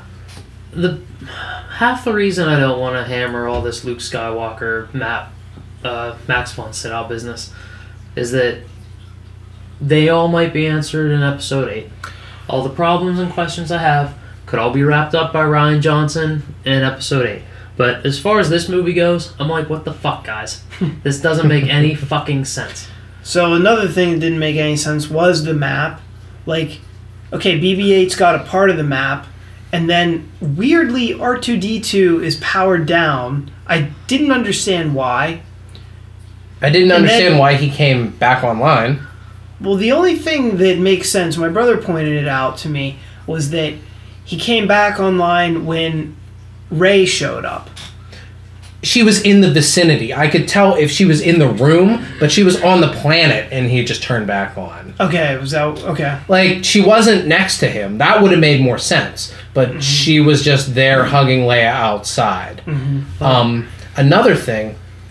So, so we have R2 at some point, and maybe you could power him up or whatever. Like he had that whole map. You didn't need that other piece. Like it was a teeny tiny chunk. If you could get R2 to put that map up, you could find Luke. The the like outline, the arrows were all on it and everything. Like you could find him pretty easy. Being a Luke Skywalker fan for all of my years, Like the end the of other this- two people at this mm. table too, right? Yeah. The end of this movie was infuriating. Like, once we get, you know, Han dies, Starkiller base is blown up, we're back to the Resistance base. I'm like, all right, I guess we're not gonna see, we're not gonna see Luke in this movie. I can deal with that. He'll have triumphant return in the next one, and then we get more. Then we get bullshit. And this goes back to, and you guys have heard me complain about this many times. You're gonna hear it again for this new crowd. I want my heroes to be heroes. I like DC because all of those guys, they're like, hey, I can be a hero. I'm gonna go do it. They rush into danger. They don't hem and haw. They don't bitch because you know they have superpowers and they're outcasts and they don't know what to do with it or blah blah blah. No, they just go be heroes. That was Luke Skywalker. Star Wars Empire Jedi hero. He's going. He's getting stuff done. He's proactive. He's jumping at it. And A New Hope. Princess needs needs rescued. Han, Chewie, let's go. We're doing it. Uh, his friends are in danger in Empire. Fuck Jedi training. I'm going. Let's go. He goes and rescues his buddy Han. He knows he has to face Vader. He's fuck it. I'm out of here. I'm doing it. But in this one, he's like, oh, I'm fucking sour Sally. I'm gonna go fucking hide. I trained all these people the wrong way. Well, you well then you go fucking fix it.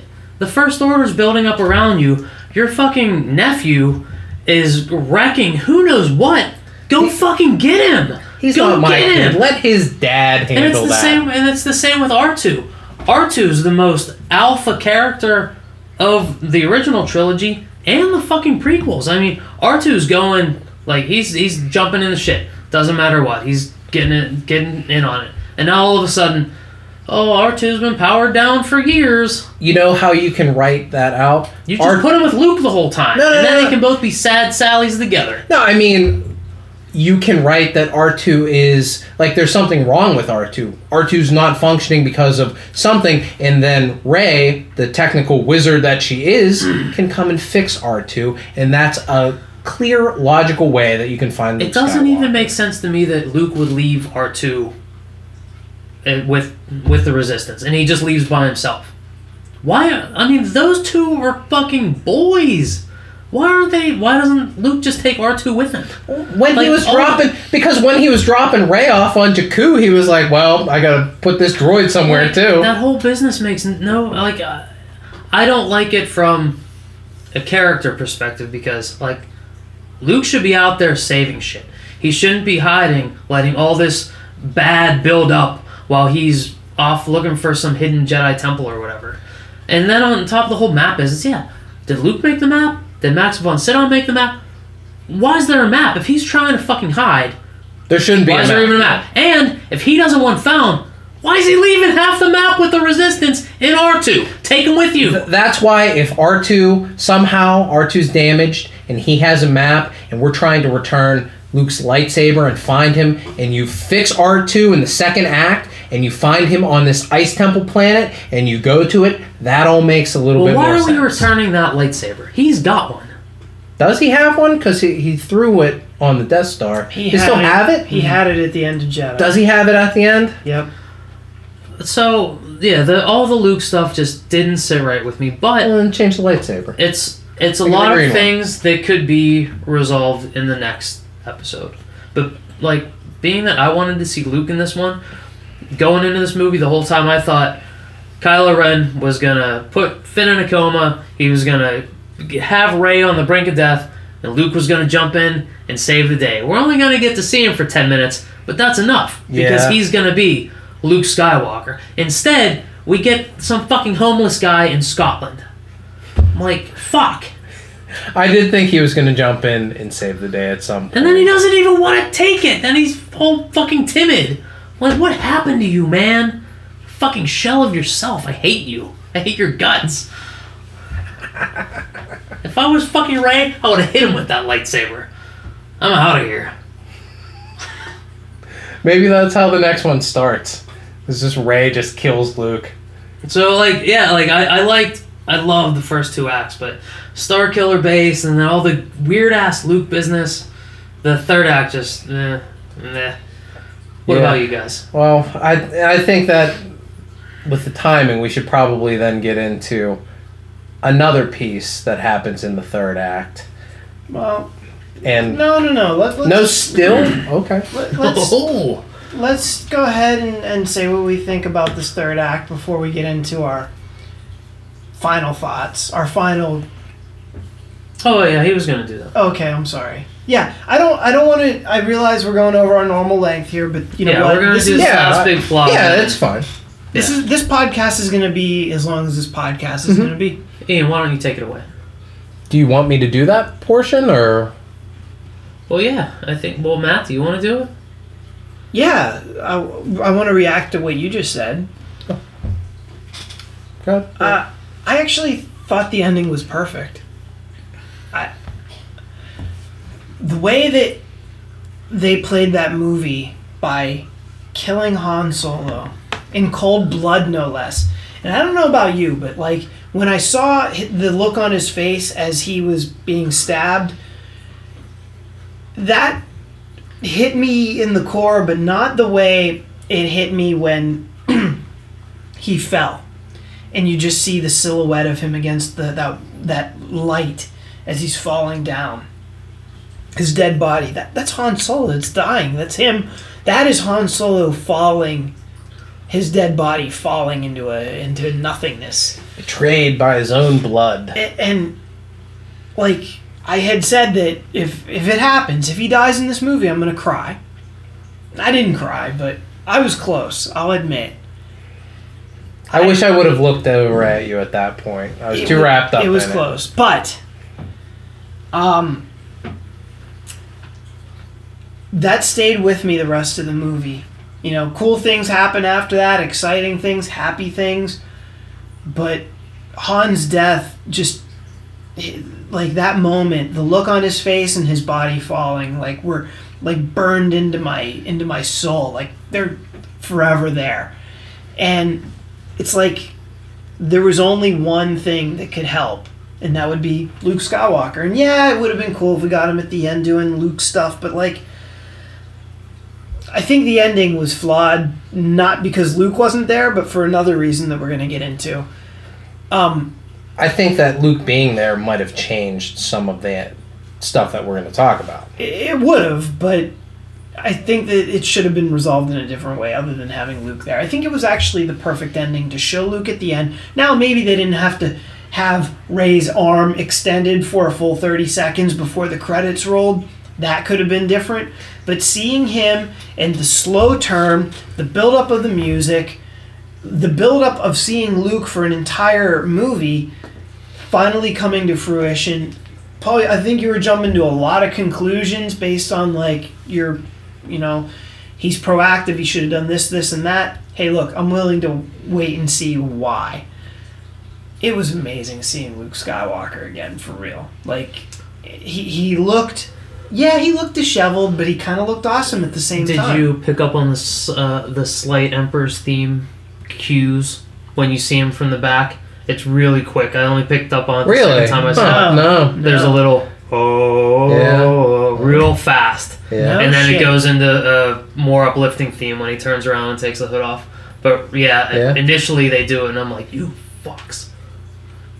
But yeah, I mean, there's I you know maybe maybe he's not sulking. Maybe he's looking for this Jedi temple to turn the tide, and that's why he's gone all this time because he can't have anyone else coming after him. He can't have Snoke or Kylo Ren finding this too because this is going to be what turns it around. And maybe that's the case, and then I'm all happy again.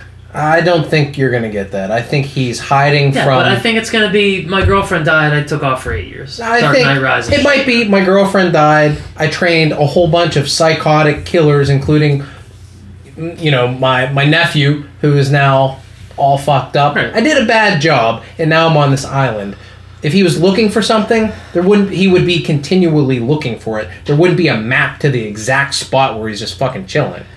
So if you're not gonna have Luke jump in and save the day like I wanted, like you wanted, Paul, I think the best way to do it is to have him reluctantly looking at the new main character and not taking the lightsaber right away and having some of the conflict of the next movie The conflict of wait, I already have one of those. You keep that one. Yeah. No, that that one that's Oh, gonna yeah. be Rey's lightsaber. Okay, Yeah, I think so too.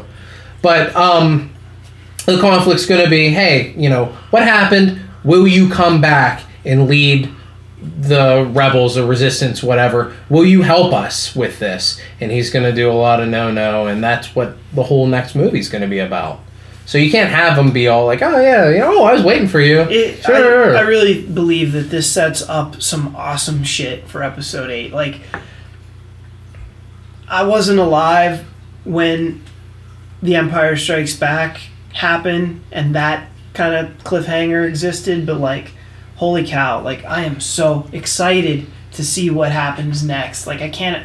I mean, this was uh, maybe not quite the cliffhanger that that The Empire Strikes Back was, but this is a pretty significant cliffhanger. I think it was probably besides Empire, probably the best one that we've gotten. It's one of the things that I liked about it, and it's something I think they specifically did. They were like, "Well, what does everyone like about the original trilogy?" Cliffhanger. We don't answer everything. Like going back and watching the prequels over the last week or so, like George Lucas has to tie up every every loose end. We know everything about everyone. We even see fucking Captain Antilles, which we don't even need to see. But like, Just like we learned who Master Sifo-Dyas is and why he ordered the clone army. Oh wait, he, we didn't ever learn that, did we? Hmm. You know what I mean. So, but for this one, I feel like J.J. Abrams was like, "Oh, well, we'll take good stuff from here, good stuff from here." So we're gonna leave this on a cliffhanger. But it's almost like they left it on like too many. Like I have too many questions. It's not just, "Oh fuck, is Darth Vader Luke's father?" Right? It's like, what's with the map? Who the fuck is Max von Sydow? I don't. Well, who gives a shit about the map? Like the map doesn't matter. They fucking found They it. found him, so that's resolved. Like the biggest thing But is then, then that's just hanging bullshit that we're never gonna like. Then it makes no sense. Then it's fucking We- pointless. That's it was a dumb giant anyway. fucking plot hole. yeah, that's what it is. They're never going to go back and be like, "Oh, let's explain beat for beat what happened with the map." They're not going to do that. It was just a way to find Luke Skywalker. Terrible. The only cliffhanger really is is he going to come back? And he is going to come back, but why did he ever oh, leave in the first oh, place? And is Finn dead? Yeah, that's Finn's it. alive. Calm down. They, he would have been straight up dead if they were killing him. He's going to be alive. Don't crush my dreams. He's I'm fine. not crushing your dreams, man. no, Crush your dreams. don't crush Poe's dreams. Nice. It's wet dreams. Yeah. Hey, you can get boners on a coma. Coma boner. Yeah, that's a real thing. Is that the name of episode eight? So the biggest problem we all had with it was Rey mastering force abilities in ten minutes that it took Luke two movies to master. Maybe in the 30 years they develop, developed a Cliff Notes version of the Jedi training that I've you don't actually even have to read. I've heard all kinds of rationalizations for why this happens from in story elements to like how they had to write the story for a modern audience and we can't have that take too long. We want to get right to it you know? But ultimately based on all the all the science and force science everything we've learned from Star Wars so far if it if at one point you don't even know the force is a real thing an hour later you shouldn't be using the jedi mind trick on anybody period You can be force sensitive. It can help you pilot crafts. It can maybe even help you survive a lightsaber but duel. you don't know Putting it- what it is you're tapping into. Putting into. it into context, Luke learned about the Force much sooner in his first movie than Rey did. well Rey didn't, he even didn't- learn about it And she he just used it And right, and he didn't even well learn about it in the sense that it exists. But he didn't use the Jedi mind trick until the third movie. She used used it in the third minute of knowing what the Force is. It was really dumb to do that. And you know what? It wasn't even that good of a scene. It really wasn't. It was too cutesy. It was like probably the cutesiest part of the movie that if I had my way, I would t- totally get rid of it. I think that the people that say, "Well, you're only you don't you don't like that Rey has all these powers because you don't want a female antagonist uh, or protagonist, and you don't want her to be the main character." I think that this complaint that we have that she learned it too quick and she becomes too powerful completely undercuts her entire journey the entire struggle that we all liked from Luke Skywalker the the the bumps and bruises he got from learning how to become a Jedi we we it's hard to do that from Right. what we've seen She- we we want it to be We- hard for her but- so when she overcomes everything and becomes the hero we all want we want it to have meant something We wanted someone to lose a hand in this movie. Yeah.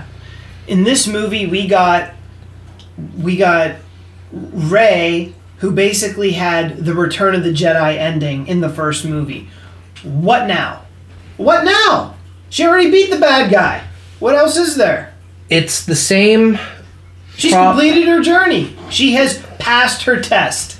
It's the same. Done. It's the same problem I have with Neo in the Matrix trilogy. After the first movie, he becomes Superman. In the Wasn't second first movie, movie, the only good one.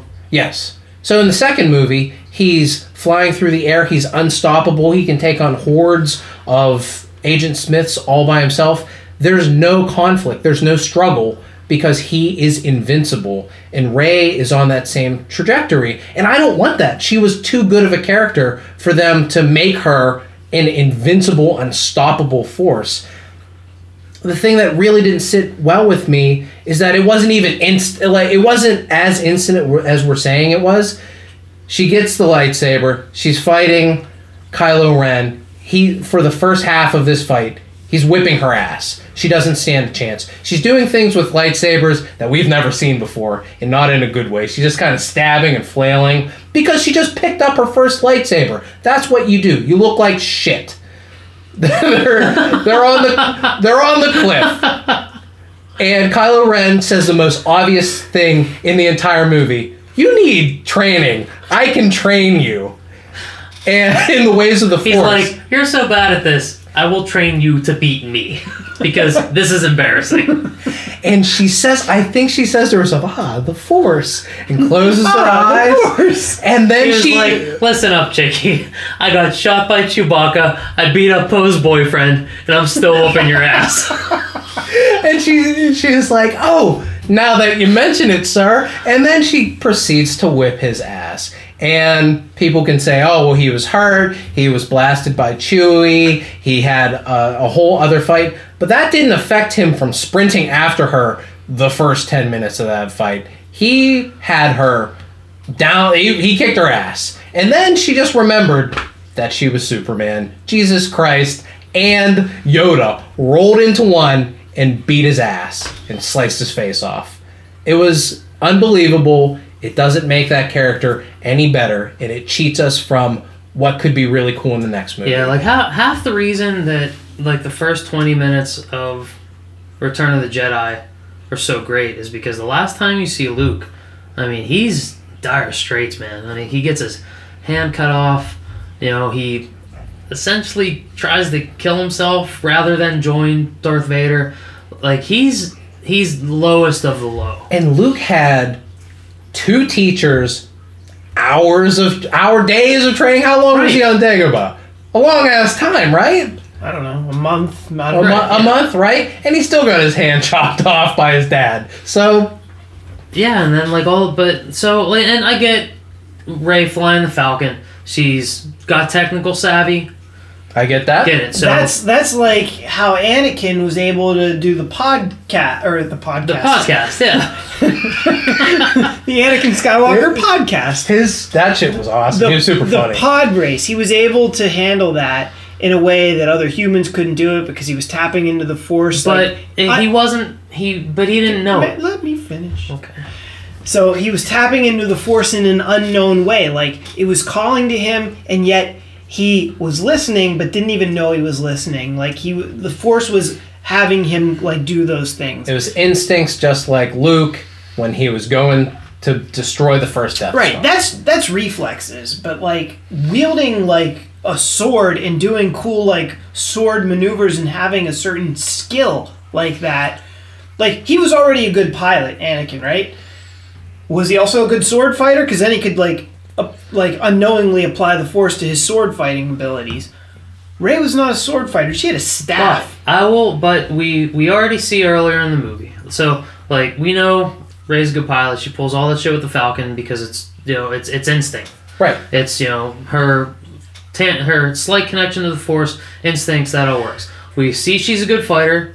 She can handle her own, whether it's with a staff or whatever. She can do it. Right. So at that moment, she's fighting for her life. So I believe that you know maybe she pulls some lightsaber skills out of her ass, But she doesn't. She looks like shit at the beginning.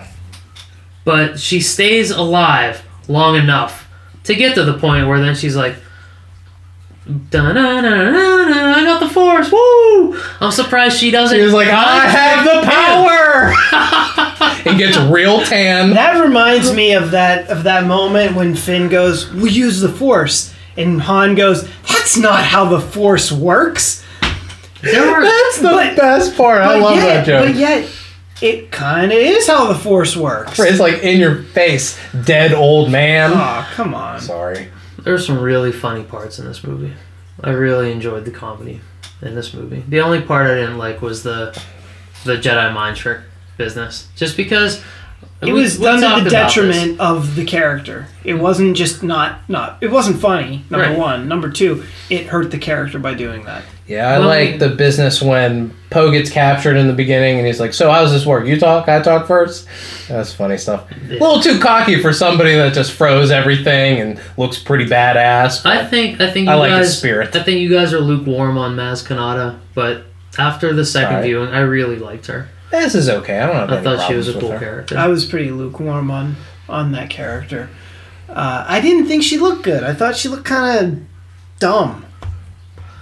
yeah, Yeah, like it, she looked a little like a Tim Burton creation with Oh, I those liked her. goofy I liked her goggles with big- the like, this big is eyes. Halloween. Last, this time, is last Star time I saw it, I saw Johnny Depp wearing it in Sleepy Hollow. I liked her big skull with her big eye sockets and the goggles and stuff. I thought she was cool, and I, I liked her attitude. I thought Lupita Nyong'o delivered everything well.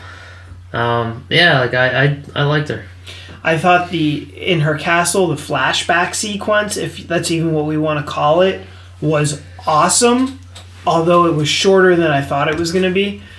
Um, I don't like how we got there, though. I don't like that. eh, yeah, that At a random point, the lightsaber calls out to her. Yeah. I think if she stumbled upon it or was given it given to her, that would have been cool. Oh, right. Because even But then, when- and- even then, it's never been established that objects hold Right.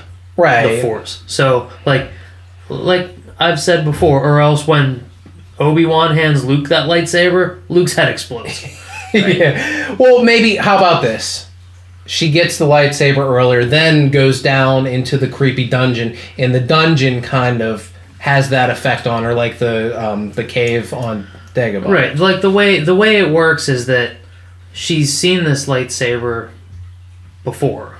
I don't know how, but you know, she's clearly old enough to have started some kind of Jedi training before she gets dumped on Jakku. So like maybe that triggers some, you know, photo recall in her brain. Jedi PSD. Maybe.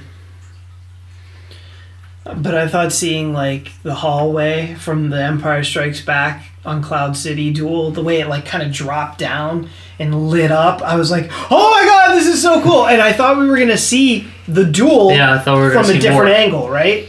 And then I was like, I was in, I was so ready. And then I thought what we were gonna see was Kylo Ren fighting Luke Skywalker when he turned and he killed ah, all Oh, those that would've been Jedi. fucking And I thought we were that was gonna be the classic duel of this movie, not the Rey, um, the Finn, Kylo Ren thing. You think that we would have gotten that long of a duel? though? I thought it was gonna be awesome. that would have been I thought it awesome, was though. I like that idea. I never thought of that. That would have been and cool. and I was like, I, as soon as it started happening, I'm like, okay, here we go. And then it was over. I was like, huh, that was it. I was so disappointed because it showed scene- Kylo Ren in the rain. Because because what I put together in my mind that moment with Kylo Ren in the rain, he killed all the other apprentices and stuff, and that right there was when he was calling out to Luke, "Hey Skywalker, I'm I've come for you." And I thought Luke would come out in the rain with his hood, and he would oh, take the hood off, and they would have this epic duel in the rain, and it was gonna be the best thing we ever saw. Yeah, that scene was really confusing the first time I saw it because the, the first time Rey's Rey's let down to find the lightsaber because she hears what sounds like a baby crying. But when I watched it the second time, she hears herself crying when sh- whoever drops her off on Jakku. Mm-hmm. And you see that they leave her with that guy that keeps giving her like so many shares of whatever for parts. Yeah, That weird fucking water bread. That Yeah, and looked like the and like the first time I saw it, I was like, "Well, this is this whole thing is fucking weird. What the fuck just happened? None of this makes sense."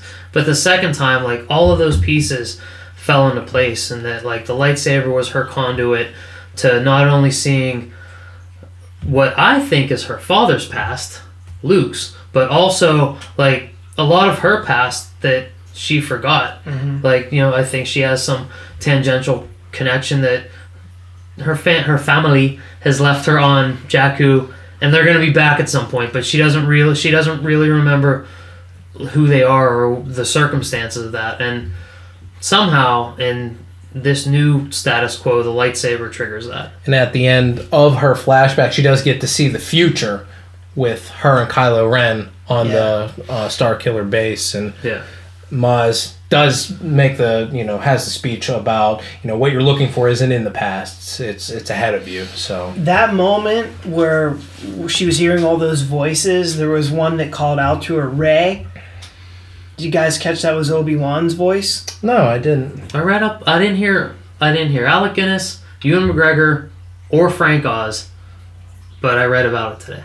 Twice I've seen it. Yeah. I didn't hear any of their voices. Yeah, that was that was Ewan McGregor that said Rey. Well, I read today that it was that was Alec Guinness, and they took it from when he says afraid. Oh, I thought when he said he was betrayed. but anyway, uh, But thought- Ewan, James Ewan McGregor does voiceover work too, but they also added that brief syllable of Alec Guinness. well, yeah, because James Arnold Taylor, uh, who voices Obi Wan on the Clone Wars, said that he had recorded dialogue for it, but he said his actually got thrown out in favor. They went with Ewan McGregor's, so that's an actual kind of like firsthand. The fact that they brought Ewan McGregor in for this gives me hope that maybe they make an Obi Wan. They got to. Yeah, they got I'd to. love to see that. Everybody Are they gonna- fucking wants He- that. Are they gonna do it. age him just a couple more years? Have him hang out for a little bit. Well, if? Disney fucks around and waits long enough, they he'll be the right age. He'll be sixty, and it'll be like it'll take place a week before A New Hope. I was gonna say, well, like it'll be one of the solo movies between eight and nine.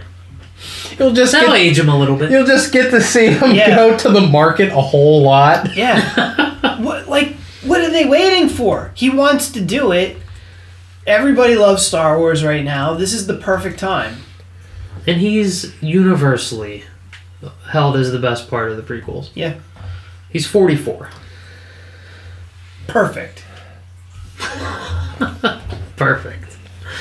So Final scores, gentlemen? that's what I was gonna get into. What what uh, I I say that my final score. I really love the movie.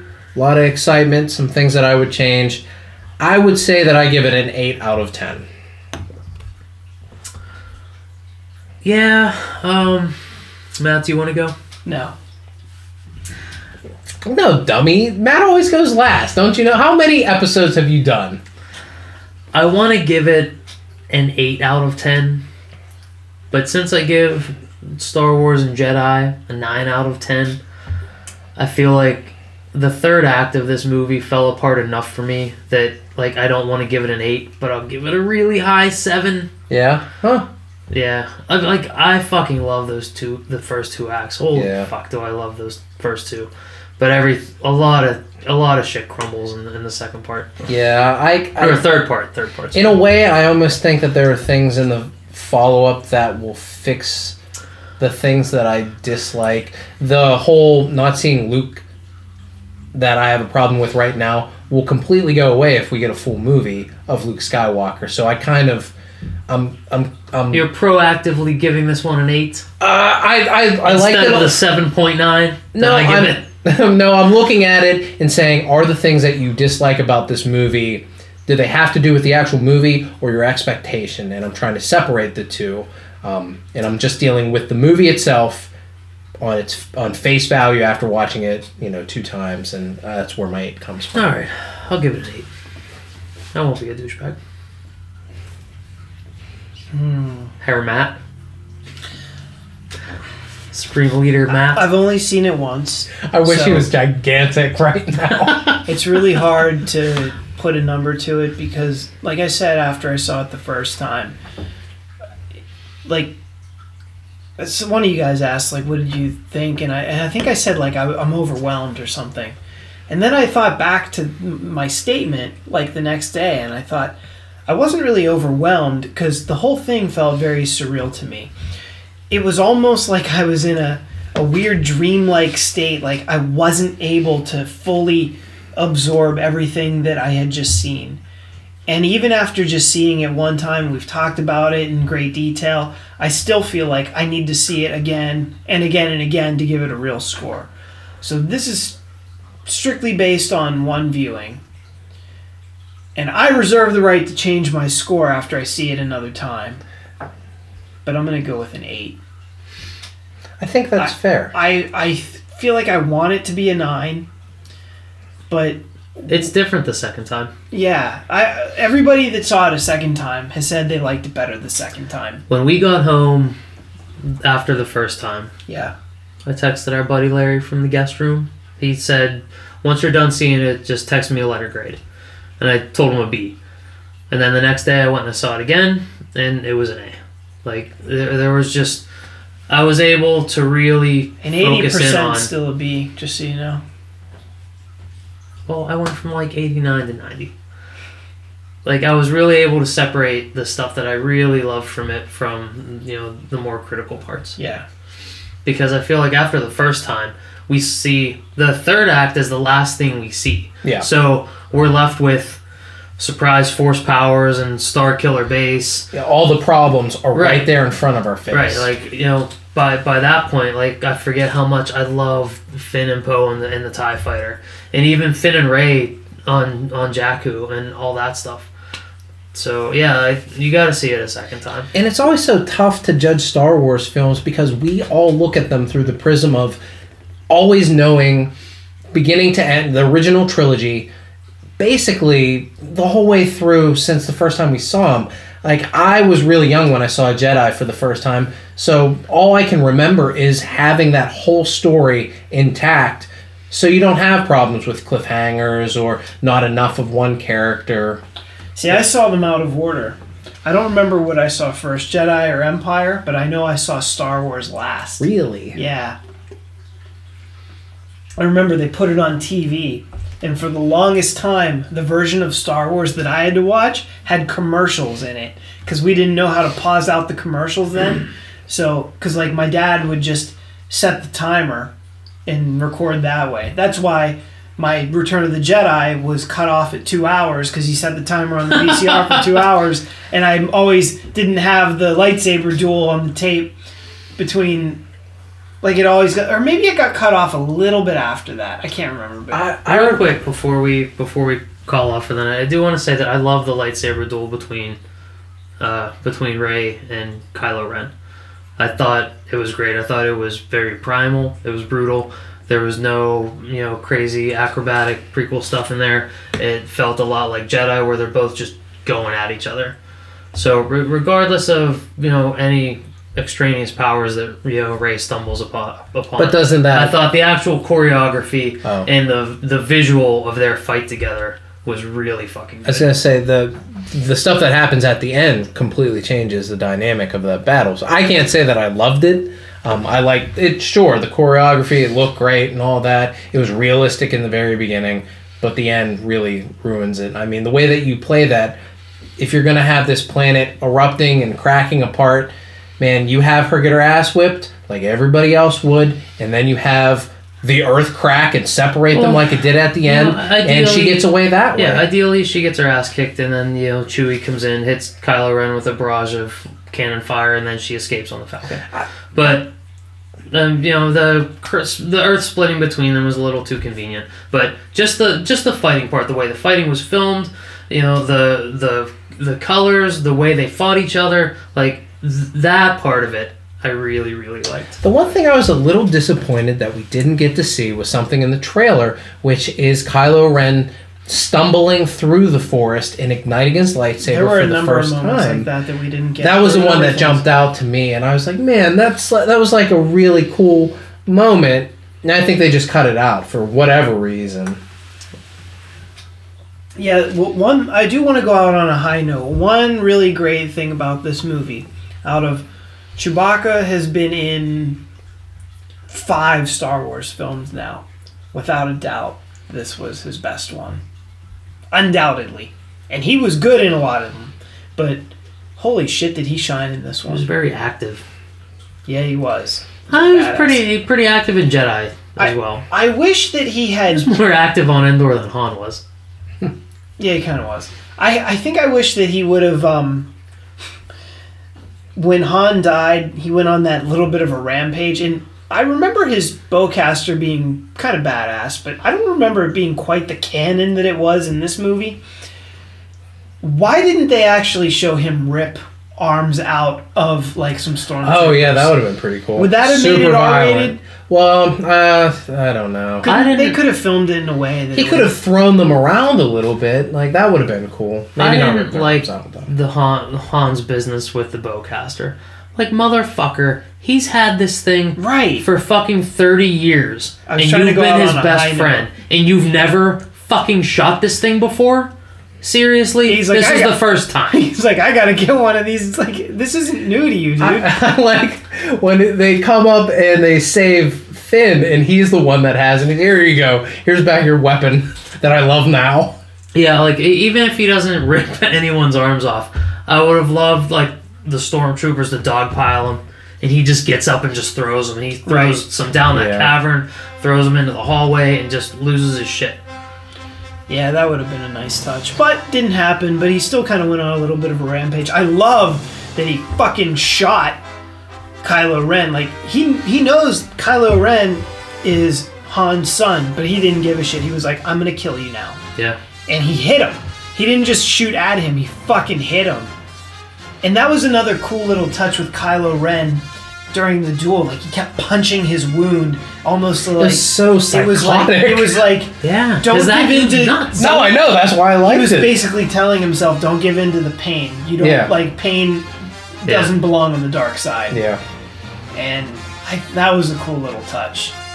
It was just kind of a shame. A lot of blood in this one too. What? They Man, earned was, man, PG-13 good. rating. Yeah, well, even early on when the blood smeared on the stormtrooper, and all that, Yeah. I was like, oh I'm man, not fucking We've- around we've here. Never seen blood, bef- blood before. Everything gets cauterized. so overall, McSauce are big fans of the Force Awakens. They did a lot of things right. Contrary to this Well, podcast, When you're like, when you're texting us with your hate messages, remember eights across the board, crazy IG 88s all around. So calm down. When our biggest problem is phone pin, phone, foe. Yeah, that's their shipping name. Foe. Woo! foe and pin. That's what you fucking said. Foe and pin. Yeah, when our biggest problem is that Finn and Poe don't kiss, we fucking love this movie. We're gonna stop right here. My name is Paul McGinty. Ian Sharpley. Matt Gazal. We'll see you next time.